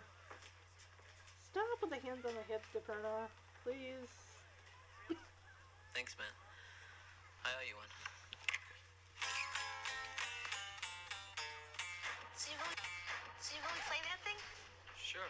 Like in bands and stuff? Sure. Matter of fact, I'm thinking of putting together a band here. You play? Um, not exactly. You gotta try it. Yeah, but don't you have to practice a lot? Hey, it's rock and roll, man. All you need to know is like three chords. Tell you what, I could teach you. You could? It's great, man. The music, the babes, nothing like it. You interested? Interested? Of course I was interested. Still, No, I don't think so. Think about it. Sure. but there wasn't much to think about. Not really. So yeah, DePerna gives the kid a new Larry Beeman. I like he's like Beeman, Larry Beeman, like he's Bond, James Bond. And the guy is just like, hey, you can't. I'm surprised he didn't say you can't play that on school property or something like that. But it's like you can't play it. Like, and Kevin's like, well, we are in a courtyard. There is no roof, hence we're technically not in school. And I'd be like, because DePerna's like, hey, um, it's in the school handbook. I'm like, well, I wasn't giving one, a given one. Can you like show me where? And it specifically says in the handbook. Show it to me, black and white letters on a page. I want to see it. so yeah. But and I like how yeah Kevin sticks up for this guy you don't he doesn't even know. And the guy's like, yeah, uh, any uh, leeway there with playing in the courtyard? What's to say about that in the handbook? This alleged handbook that I don't have. And the fact that the Pearl like kicks his guitar case a little, like, hey, you, kid playing the guitar with the long hair. so yeah, Kevin pretty much saves his butt, and it's like, so you really play that thing, right? You're really good, yeah. And the guy's like, yeah, you play, and Kevin's like, no, no, I don't. And the guy's like, hey, it's so easy. Well, yeah, because Kevin's like, don't you have to practice and stuff? And the guy's like, oh, you need to know like three chords. You can play practically anything. And he even says, like, hey, I'm thinking of starting up a band here. Because he said, I thought he said he's from Frisco. and DePerna's like, yeah, from San Francisco. I thought he said Frisco. There is a Frisco, California, I'm pretty sure. Um, so, yeah. And he's like, hey, man, you thinking of. And Kevin's like, mm, I, don't, I don't think so. And Larry like paints this picture like, man, it's awesome being up on stage, the babes, just all of it. It's so cool. You are missing out if you're not doing this. And Ken- so yeah, let's get to the scene where he actually asks if he can play get get a guitar. Like yeah, I'm sure his dad who busts his butt at Norcom is just like, yeah, Kevin, sure, I'll pay a hundred dollars to give you a guitar. No. Yeah, but before we get to dinner, we are actually going to see Kevin stop by Larry's place. And he's playing in his garage, and Kevin is going to get that first taste of, oh, the music. He set up a band pretty dang quickly, I'll tell you that. Like, he's got like two other people the long haired kid with the glasses, Lennon glasses, um, Alan from Punky Brewster come out of the woodwork to be in this episode. He's on the drums. I don't know what his name is. I can't remember. They'll tell us. Which may be why the next day I found myself in Larry's garage. How's it feel, man? Fine. Still standing there, actually cool holding that guitar. I knew I'd made a mistake. Okay, man. Who was I kidding? I felt foolish. Go ahead, play it. I felt square. I felt. I felt 40 billion volts of power run through my body.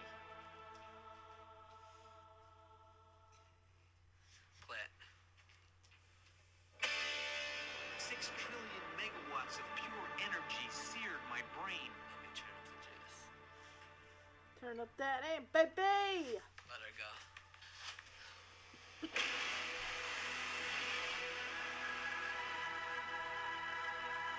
Got a taste The of it. echoes of that wall of sound. I realized a new door had been opened. It was. Rock and roll, man. Rock and roll. And so I knew what I had to do. So yeah, Kevin is he's got a taste of that music. He's like, I am not going back. I need my guitar. I need my own guitar. Yeah. So now he's gonna bring this up at the dinner table. And just the idea of him playing a, a guitar is so laughably the, hilarious. Everyone's literally busting gut, like, ah, "You playing a guitar? Are you kidding me? Oh my gosh, I can just picture it now." yeah, yeah, that idea sucks. I, I cannot see you on a guitar. yeah, they're like you on a guitar is like watching Urkel play the accordion. this is how Kevin starts. He's like, Dad, I need a guitar. I'm like, Are you gonna buy it yourself? Um, are you gonna chip in for the electric bill when it go the it goes up because you're using that amp in my house? Dad, I need a guitar. Sure you. And I want a million dollars. Great. I just made an announcement that would shape a generation, and what was I getting? More potatoes, honey? What do you want a guitar for? Well, to play it, of course. I was thinking about joining a rock and roll band. Are you kidding me, right? you and a rock and roll Something band? amusing Yeah. here? It's so fun. I just need to borrow the money, okay? But you're not serious, are you, honey? Well, I mean, you paid for my piano lessons. Honey, that was different. Why? Why was that different? There. I had her stumped. That was real music. He even Karen's looking at her like, excuse it's me? Noise. You haven't Noise? gotten to the 80s Noise? yet. Wait till you hear heavy Okay, metal. maybe that was true, but I wasn't going to be derailed by simple logic. I was determined. So, Dad, can I have a guitar? Uh, Here it came. There was only one answer I'd accept. No. exactly. Parents won't let you have a guitar. Dude. Sick. the fact that he's yeah, Karen's even like, why do you want a guitar? And Kevin says, oh yeah, I'm thinking of joining a rock and roll band. And of course they smirk at him like, are you kidding me? And Kevin, the way that he's like, look, I just need to borrow the money, okay? I'm thinking, yeah, and when are you gonna pay it off? Just like you don't have to give me an allowance for a year. That still wouldn't add up to the price of a guitar. And even Norma's like, um, yeah, I don't think so. Basically, just like, yeah, she's like, you're not serious, are you? I'm thinking, well, he wouldn't have brought. He's not gonna reach stars, but he's not gonna. It's not a professional thing. It's a thing he's doing, and then he'll move on to something else. Pretty much. we don't hear about anything about him. It never comes back in the series at all.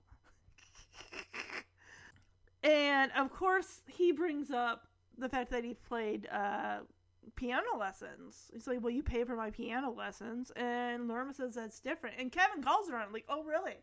How is that different exactly?" And of course, he stumps Norma. She doesn't have it, and she's like, "Well, that was real music." The look that Karen gives Norma when Norma says, "Well, that was real, real music," it's like that is the lamest excuse. And we even find out at the end of that episode at the uh it's called Coda. As an adult, he does not even remember how to play. So he turns to Jack and says, "So, can I have a guitar?" And I like the way that Jack takes his time, like takes the dinner napkin, wipes his mouth with it, sets it down, folds one hand over the other, just kind of like, no, no explanation, just a simple no. And the way that Norma was looking at him, like she pretty much figured, like, no, he's not gonna. No, this is we know Jack. He's not gonna give in just give his kid a guitar. Ugh. I mean, he wasn't getting them a ba- Kevin a new baseball mitt, and he surely was not gonna get Wayne a new stereo. So yeah. I'm like, you want a guitar, you go out there and you pay for it yourself. Even the next day in the school, Larry Beeman's like, really, man? You asked your parents for a guitar? What is wrong with you? It's like, do you think Jimi Hendrix asked his dad for a guitar? Huh? No. He just went out there and got one. And that's what Kevin does. He goes out there, gets a guitar, gets an amp included apparently, and proceeds to plug it into the basement, and boom, bang, out go the lights. Their power is out. Because that house can't hold that, it can't pro- provide that kind of juice. We're gonna get introduced to Larry Beeman's band. Oh, uh, the boy who plays K- Casey Ellison, who played Alan Anderson on Punky Brewster, plays Mark something or other on the drums. And so, from the humble beginnings of Larry Beeman's garage, a new musical force was born. and what a band it was. On drums, our foundation, our support. Mark Bernstein. On bass guitar, to know him is to love him. Neil Rhodes. On lead guitar, Larry Beeman. And on rhythm guitar, a man who needs no introduction. Yours truly. I hope they're using a pick when you're playing this thing. Okay, we had our equipment, we knew our three chords, it was official. We were a rock and roll band. Okay, let's get going. Let's play Sunshine of Your Love. I don't know Sunshine of Your Love. It's cool. It's cool. What do you know? Um, Satisfaction? No, no, I don't know Satisfaction. I don't think they know anything. How about Louie Louie? How's that go? Okay, so it wasn't an auspicious beginning, but it wasn't going to stop Larry. Why don't we just jam? That's the spirit. Rock and roll. Let it all hang out. One, two, three, four. Ah, nice.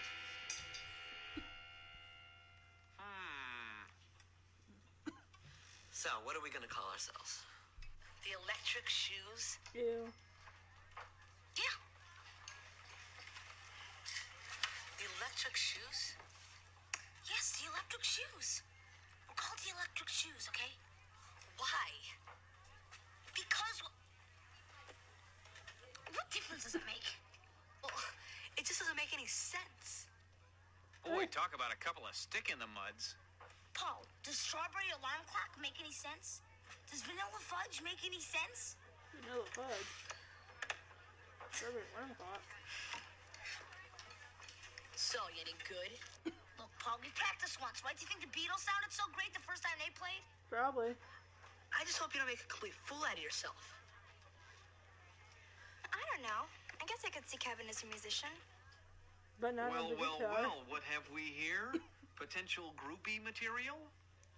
You know, I think he kind of looks like Paul McCartney. He does? Just 'cause he's got dark Yeah. hair. Stick that in your pipe and smoke it, Pfeiffer. Actually, he looks more like Donny Osmond. Huh? I just hope you don't make a complete fool out of yourself. Dude, relax, Paul. I Ah, think who he needed wants friends to anyway? himself. I had a band. So yeah, Paul's like the Electric Shoes. Really, that's the name of your band? Oh my god, that sounds. It don't make any sense. And Kevin's like, does Strawberry Alarm Clock make any sense? Huh? S- d- d- does Vanilla Fudge make any sense? What did they sing? What did they sing? And Strawberry Alarm Clock, I'm looking it up right this second. I want to know. What did they sing? Probably something I probably heard of. See, that's the thing. Like, sometimes you can tell, like, oh, I know that song. Do you know the artist? Uh, no. Let's see. Vanilla Fudge. Fudge. F U D G E. You keep me hanging on. Really? They sang that song? Let me hear it. Is that the song? Come on.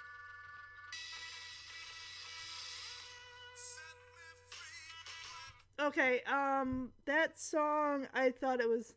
Well, I thought it was that. You keep me hanging on. You know that song? I can't even remember what this. What is that song? I know the, song I'm thinking of is like. It's like a lady group or something. What was the other? Strawberry alarm clock. Strawberry wine? No, alarm clock. Artist. Here we go. Um, incense and peppermints. Rainy day mushroom pillow. What in the what? Okay, so these songs are weird. Listen to some of these. Rainy day mushroom pillow. Sit with the guru. Curse of the witches. The world's on fire. Those are popular. I've heard of incense. I've heard of this song.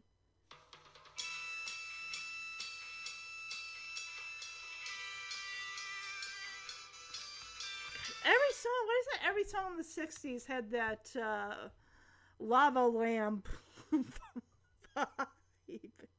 Wake up, it's tomorrow. Do you have any of these? Oh man, I think that might be the only song I know from that. So yeah, uh, Paul keeps going on like, oh, I hope you don't make a fool out of yourself. And Winnie is like, you know, I think he, if you, it's like if you squint your eye, you look at Kevin with one eye closed, he looks like he could resemble Paul McCartney, or maybe Donny Osmond. And Kevin's like. I've just been rocking out to cool songs by the band Bread. What is Kevin's aversion to that? Honestly, I think they're good. They all, it seems like a lot of songs have a mom, mom, you know, that kind of vibe to it, because, you know, it was the 70s. yeah. Other little groupies there that look like a, uh, miniature Carly Healy and Becky Slater are just like these kids are just noise. That's all they're producing. They're not producing actual. They're not even singing. I don't think they're just producing noise from their instruments. So yeah. And turns out, I think this is where Larry drops like, "Hey, we got our first gig," and Kevin's like, "What? Wait, what? Excuse me? Like playing in front of hu- human people? Like in front of people? Yeah. And the thing is, turns out Larry Beeman is kind of all talk. Like I thought you said you were in a band, Larry. You have played in front of people before. You you said you what? And Larry's like, "What's it matter, man? What's it matter? It's gonna be fine. We're gonna be there." Because Kevin's like, "Man, I, I don't know. It's just it doesn't. I don't want to embarrass myself." And Larry's like, "Hey, look, man, whatever." Practically calling him a cell, like, "Hey, we're gonna be there." in a manner of speaking. Okay, so we were lousy. But who cared? No one had to listen to us, so what difference did it make? Guys, I meant to tell you. I got us a gig. And suddenly, it made a difference. Yeah, right. What'd you say? Amy Ehrman's birthday party. Friday night. We're booked. You're kidding, right? A real party? With people. that we know? It's gonna be great, man. Larry, we're not ready. Hey, we're never gonna know unless we get out there and do it. Yeah, but Come on, what are you afraid of? What was I afraid of? How about, say, total public humiliation, for starters? Larry, you've played in bands before. You know we just can't. No, he's never played in a band before. Truth comes out. Larry? you have played in bands before, haven't you? What difference does that make? A lot. And then it all came clear. Paul had been right. There was potential for real disaster here. Look, Larry, I'm not gonna go out there and make a complete fool out of myself. It's up to you, man. We're gonna be there. You're either with us or you're out. What could I say? We don't need you. I wanted to be with him. I wanted to take the chance and throw caution to the winds. I wanted to rock and roll. But the fact is, I didn't have the guts. Sorry, guys. You can count me out. And so I quit the electric shoes. Go, Larry. Why? And the thing is, he tells them, "Hey, man, I got us a gig, our first gig," at some girl's birthday party or something. And Kevin's like, "What? You mean playing in in front of people, people that we know?" And Larry hasn't been there that long. He doesn't know these kids like Kevin does. And even Paul's advice, you like thinking, like, hope you don't make a fool out of yourself. That's coming to Kevin, like, oh man. And Kevin's like, we're, we're not ready. We're not ready to perform in front of people. I mean, there are two little mini groupies left. Those two little tots. They're like, ugh. If that says anything, it's like, you're not ready to perform in front of people. So, Larry's like, hey man, either we're to be there. And even the fact that when it's like, well, you have played in a band, Larry, you've and, and Larry like brushes up like, what does that matter? It's like, it, what difference does it make? And I'm thinking it's a big difference. This kid is full of hot air. He's full of smoke. Whatever. And, Kevin's like, hey man, look, I I don't want to like I don't want to be embarrassed. Okay, uh, I'm out. I gotta get. I can't. Bye. And even the John Lennon glasses kid and the um you know Alan Anderson there um on the drums are just kind of looking at Kevin like, "Hey man, what's it gonna be?" And you out. Kevin's like, "No, sorry." So it's the night of the birthday party, and Kevin's hanging out at home, and they're like, "Hey, I thought you were going to the party, or you're gonna be late for your you know big gig or whatever." And Kevin's like, "Yeah, I'm not doing that." And the family's like, "Oh yeah, it's just as well you got that out of your system." And Kevin takes offense, like, "What are you? What are you talking about?" And even Jeff's like, "Yeah, you gotta admit, Kevin, that was pretty dumb." And Kevin goes into one of his rants, you know how he does. Like, "Hey, if I want to do something dumb, no one's gonna tell me that I can't do something dumb if I want to do something dumb." And Nora's like, "Kevin, what are you talking about?" Oh, that's just Kevin being Kevin. That Friday night, I actually felt relieved. Or so I told myself. Did you want some cookies, honey? No, thanks. I mean, playing in Larry's garage was one thing, but risking my reputation? That was just dumb. So, Kev, heard you quit the old electric shoes, huh? Where is he getting his info? Solo. Kevin on a live and You're not playing in the band anymore? No, Mom. Oh, it's too bad. Yeah, I was kind of looking forward to watching you crash and burn. Oh, ha ha. Well, at least you got it out of your system, sweetie. What's that supposed to mean? Well, you're not at the Well, I just mean party. that it wasn't really you. What? Was pretty dumb, Kevin. Yeah, I really can see this Dumb? image, please. Now, wait a darn minute here. Who were these people telling me who I was and wasn't? What did they know? I don't have to take this. So what if it was dumb? What, You've never done anything dumb in your life? Look I'll on decide it. what's dumb and what isn't. And nobody's gonna tell me I can't do something dumb if I want to do something dumb. Yep, Hmm. I was on to something here. What? Honey, what are you talking about? Never mind. But I knew what I meant. Mm, Dumb yeah. or not, it all boiled down to one thing. Where does Wayne honestly get his info on Kevin? He must have an informant somewhere. I mean, how many people in that school are talking about Kevin Arnold? I think Kevin's popularity of what he thinks his level of popularity is and what his actual popularity is in that school are vastly levels difference of each other. Uh, yeah, and it's just like, uh, yeah, I was gonna watch it crash and burn. It's, it's a shame. And yeah, even Norman's like, oh, honey, you're not playing in the band. Oh, that's too bad. And even the fact that it's like, well, Kevin, that just didn't seem like you, you know. What a waste of that money, then. I mean, is he ever gonna pick the guitar up? I mean, we never see it. we never hear of that. So, yep, Kevin is going to show up at so and so, whatever, Amy Hoo-ha Boo-ha. I don't know what her name is, Amy something. Um, at her backyard birthday bash. and it's like, eh, yeah, because I'm sure her dad wasn't going to spring for a real band. Like, here, I'll give you ten dollars. That's like two fifty per person. I'm not going to play you anything. You're just there for the publicity anyway. But you're playing in a residential neighborhood. Your sounds are horrible because you can't. You don't. I don't even think they're playing an actual song, or in their head their version of a song. So, yeah. But yeah, you're playing in a residential neighborhood. You're playing drums, guitars, what have you. It's gonna be loud. Cops are gonna come. They're gonna shut it down. It's not gonna be good. But hey, you'll get that. Uh,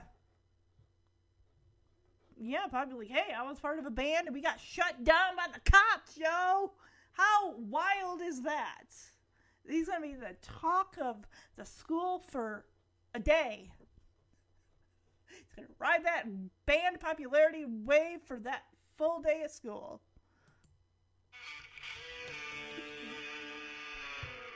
I was back. Yes, I'm so Kevin made it. Was calm. Oh, what is he wearing? I was ready. That's gross. I was a man with a mission. Kevin, is that you? Yeah. His sunglasses are Hey, what do you say when finally confronted by a hero of rock and roll? In the flesh. Is that your sister's shirt? Good luck.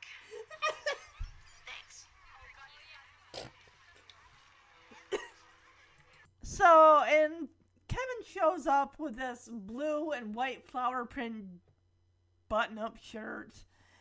And Paul's like, Is that you? Kevin? And he takes off the, gla- the sunglasses. I'm like, It's dark out. You don't need sunglasses. Um, but he wants to look cool. Why not? And I always crack up at this line, as honest as it is from Winnie. And she's like, Is that your sister's shirt? Good luck. I just, I, I don't know why, but that always cracks me up.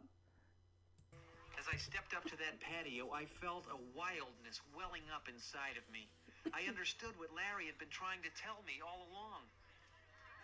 Anything was possible up here. Anything. Something cute. Ooh. Larry? Including Stone Cold Panic. He's freaking, man. We've been warming up for like 15 minutes. Are you gonna play your song or As what? he gazed into a sea of eighth grade faces, reality finally caught up with Larry Beeman. So are you guys gonna play or what? Yeah, really. What should we do? What do It you was up to me, and I made my decision. I wasn't gonna let this dream die. If we weren't gonna play good, we were gonna play loud. Let's do it. One, two, one, two, three, four. What the hell are you doing?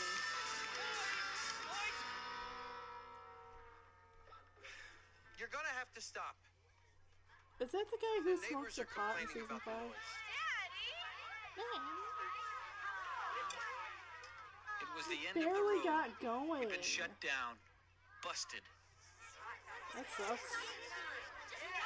and then it happened. play, dang it.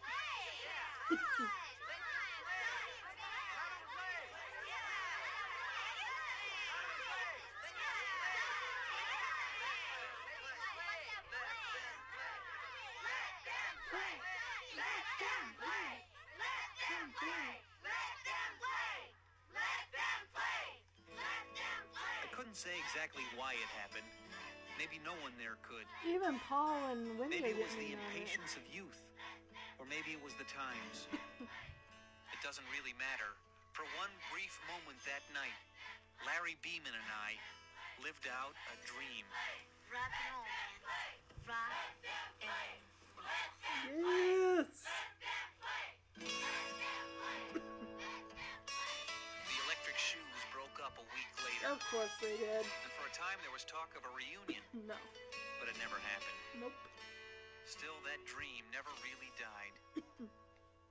what we felt in those years, the hope, the joy, the possibilities, The sense that anything might happen, no matter who we were, will always be a part of us. After all, people said the Beatles would never last. And they were right. Except, of course, He did. they did. Oh yeah. Barely get going. Uh, well, even John Lennon glasses there is like, oh, we've been warming up for like 15 minutes. And the girl's like, are you guys gonna play or what? Like, what's the story here? Um, I could have gotten any other band, and we chose you. So, yeah. And as soon as they get going, because Larry is like a deer in the headlights there. And of course, John Lennon glasses is like, oh yeah, he's been like freaking, like he's white as a ghost there. Like we've been warming up for like 15 minutes. I don't know what his deal is. So yeah, they get going. It's like Kevin saying to himself, hey, if we're not gonna play good, we're gonna play loud, right? Right. So they get going. They just start up and boom, Mr. Ehrman or whatever is Ehrman, I believe. Yeah, he is the guy from the Christmas party who was smoking the ganja in the Arnold's basement. I remember that season five. But anyway, he brings like a cop or two cops with him. Like, guys, you guys are gonna. This is just neighbors are complaining. You'll have to stop. I'm like, they barely have played for half a second. So the girl's like, Daddy! and everyone's like, What? What? Let them play. Let them play. Let them play! Let them play! so yeah. Yep. And Kevin's like, Hey, we were like looked at upon by our peers as gods, music gods here. Living in that moment. And Kevin's like, turns to Larry and says, Rock and roll, man. Rock and roll. And of course, yes, Electric Shoes, they break up a week later. Not surprised. No one was ready. No one's releasing an album. So apparently Kevin's like, oh, there are talks of a reunion. I'm sure Larry went back to Frisco. yeah. And they're all like, Larry who? Never heard of him. yeah, and of course, Kevin's lying on his bed with the Beatles record and saying how some said the Beatles would never last. They did. And boy, did they ever. Yes. I, uh, I had, oh my gosh, I had fun covering a bit of this episode again, too. So I'm going to be back with the Valentine's Day dance, and then I'm going to take some more time off. You know, I do a few, I take some time off. So we'll probably get back into this in like maybe mid to late March, April. I'll cover some more. Because this is episode 12, well, 12, so there's at least 10 more episodes to go after this. So we got time, guys. We got time. I mean, if I'm covering episodes in the summertime, you know, once we hopefully get picked up for season two, I, oh my gosh, I hope we get picked up for season two. I really want to see, I want to see Dean and Keisa as a couple. I want to see that. So, all right, everybody. Have a great week. A great February. I'll be back next Wednesday with the Valentine's Day Dance, episode 13 of season 1.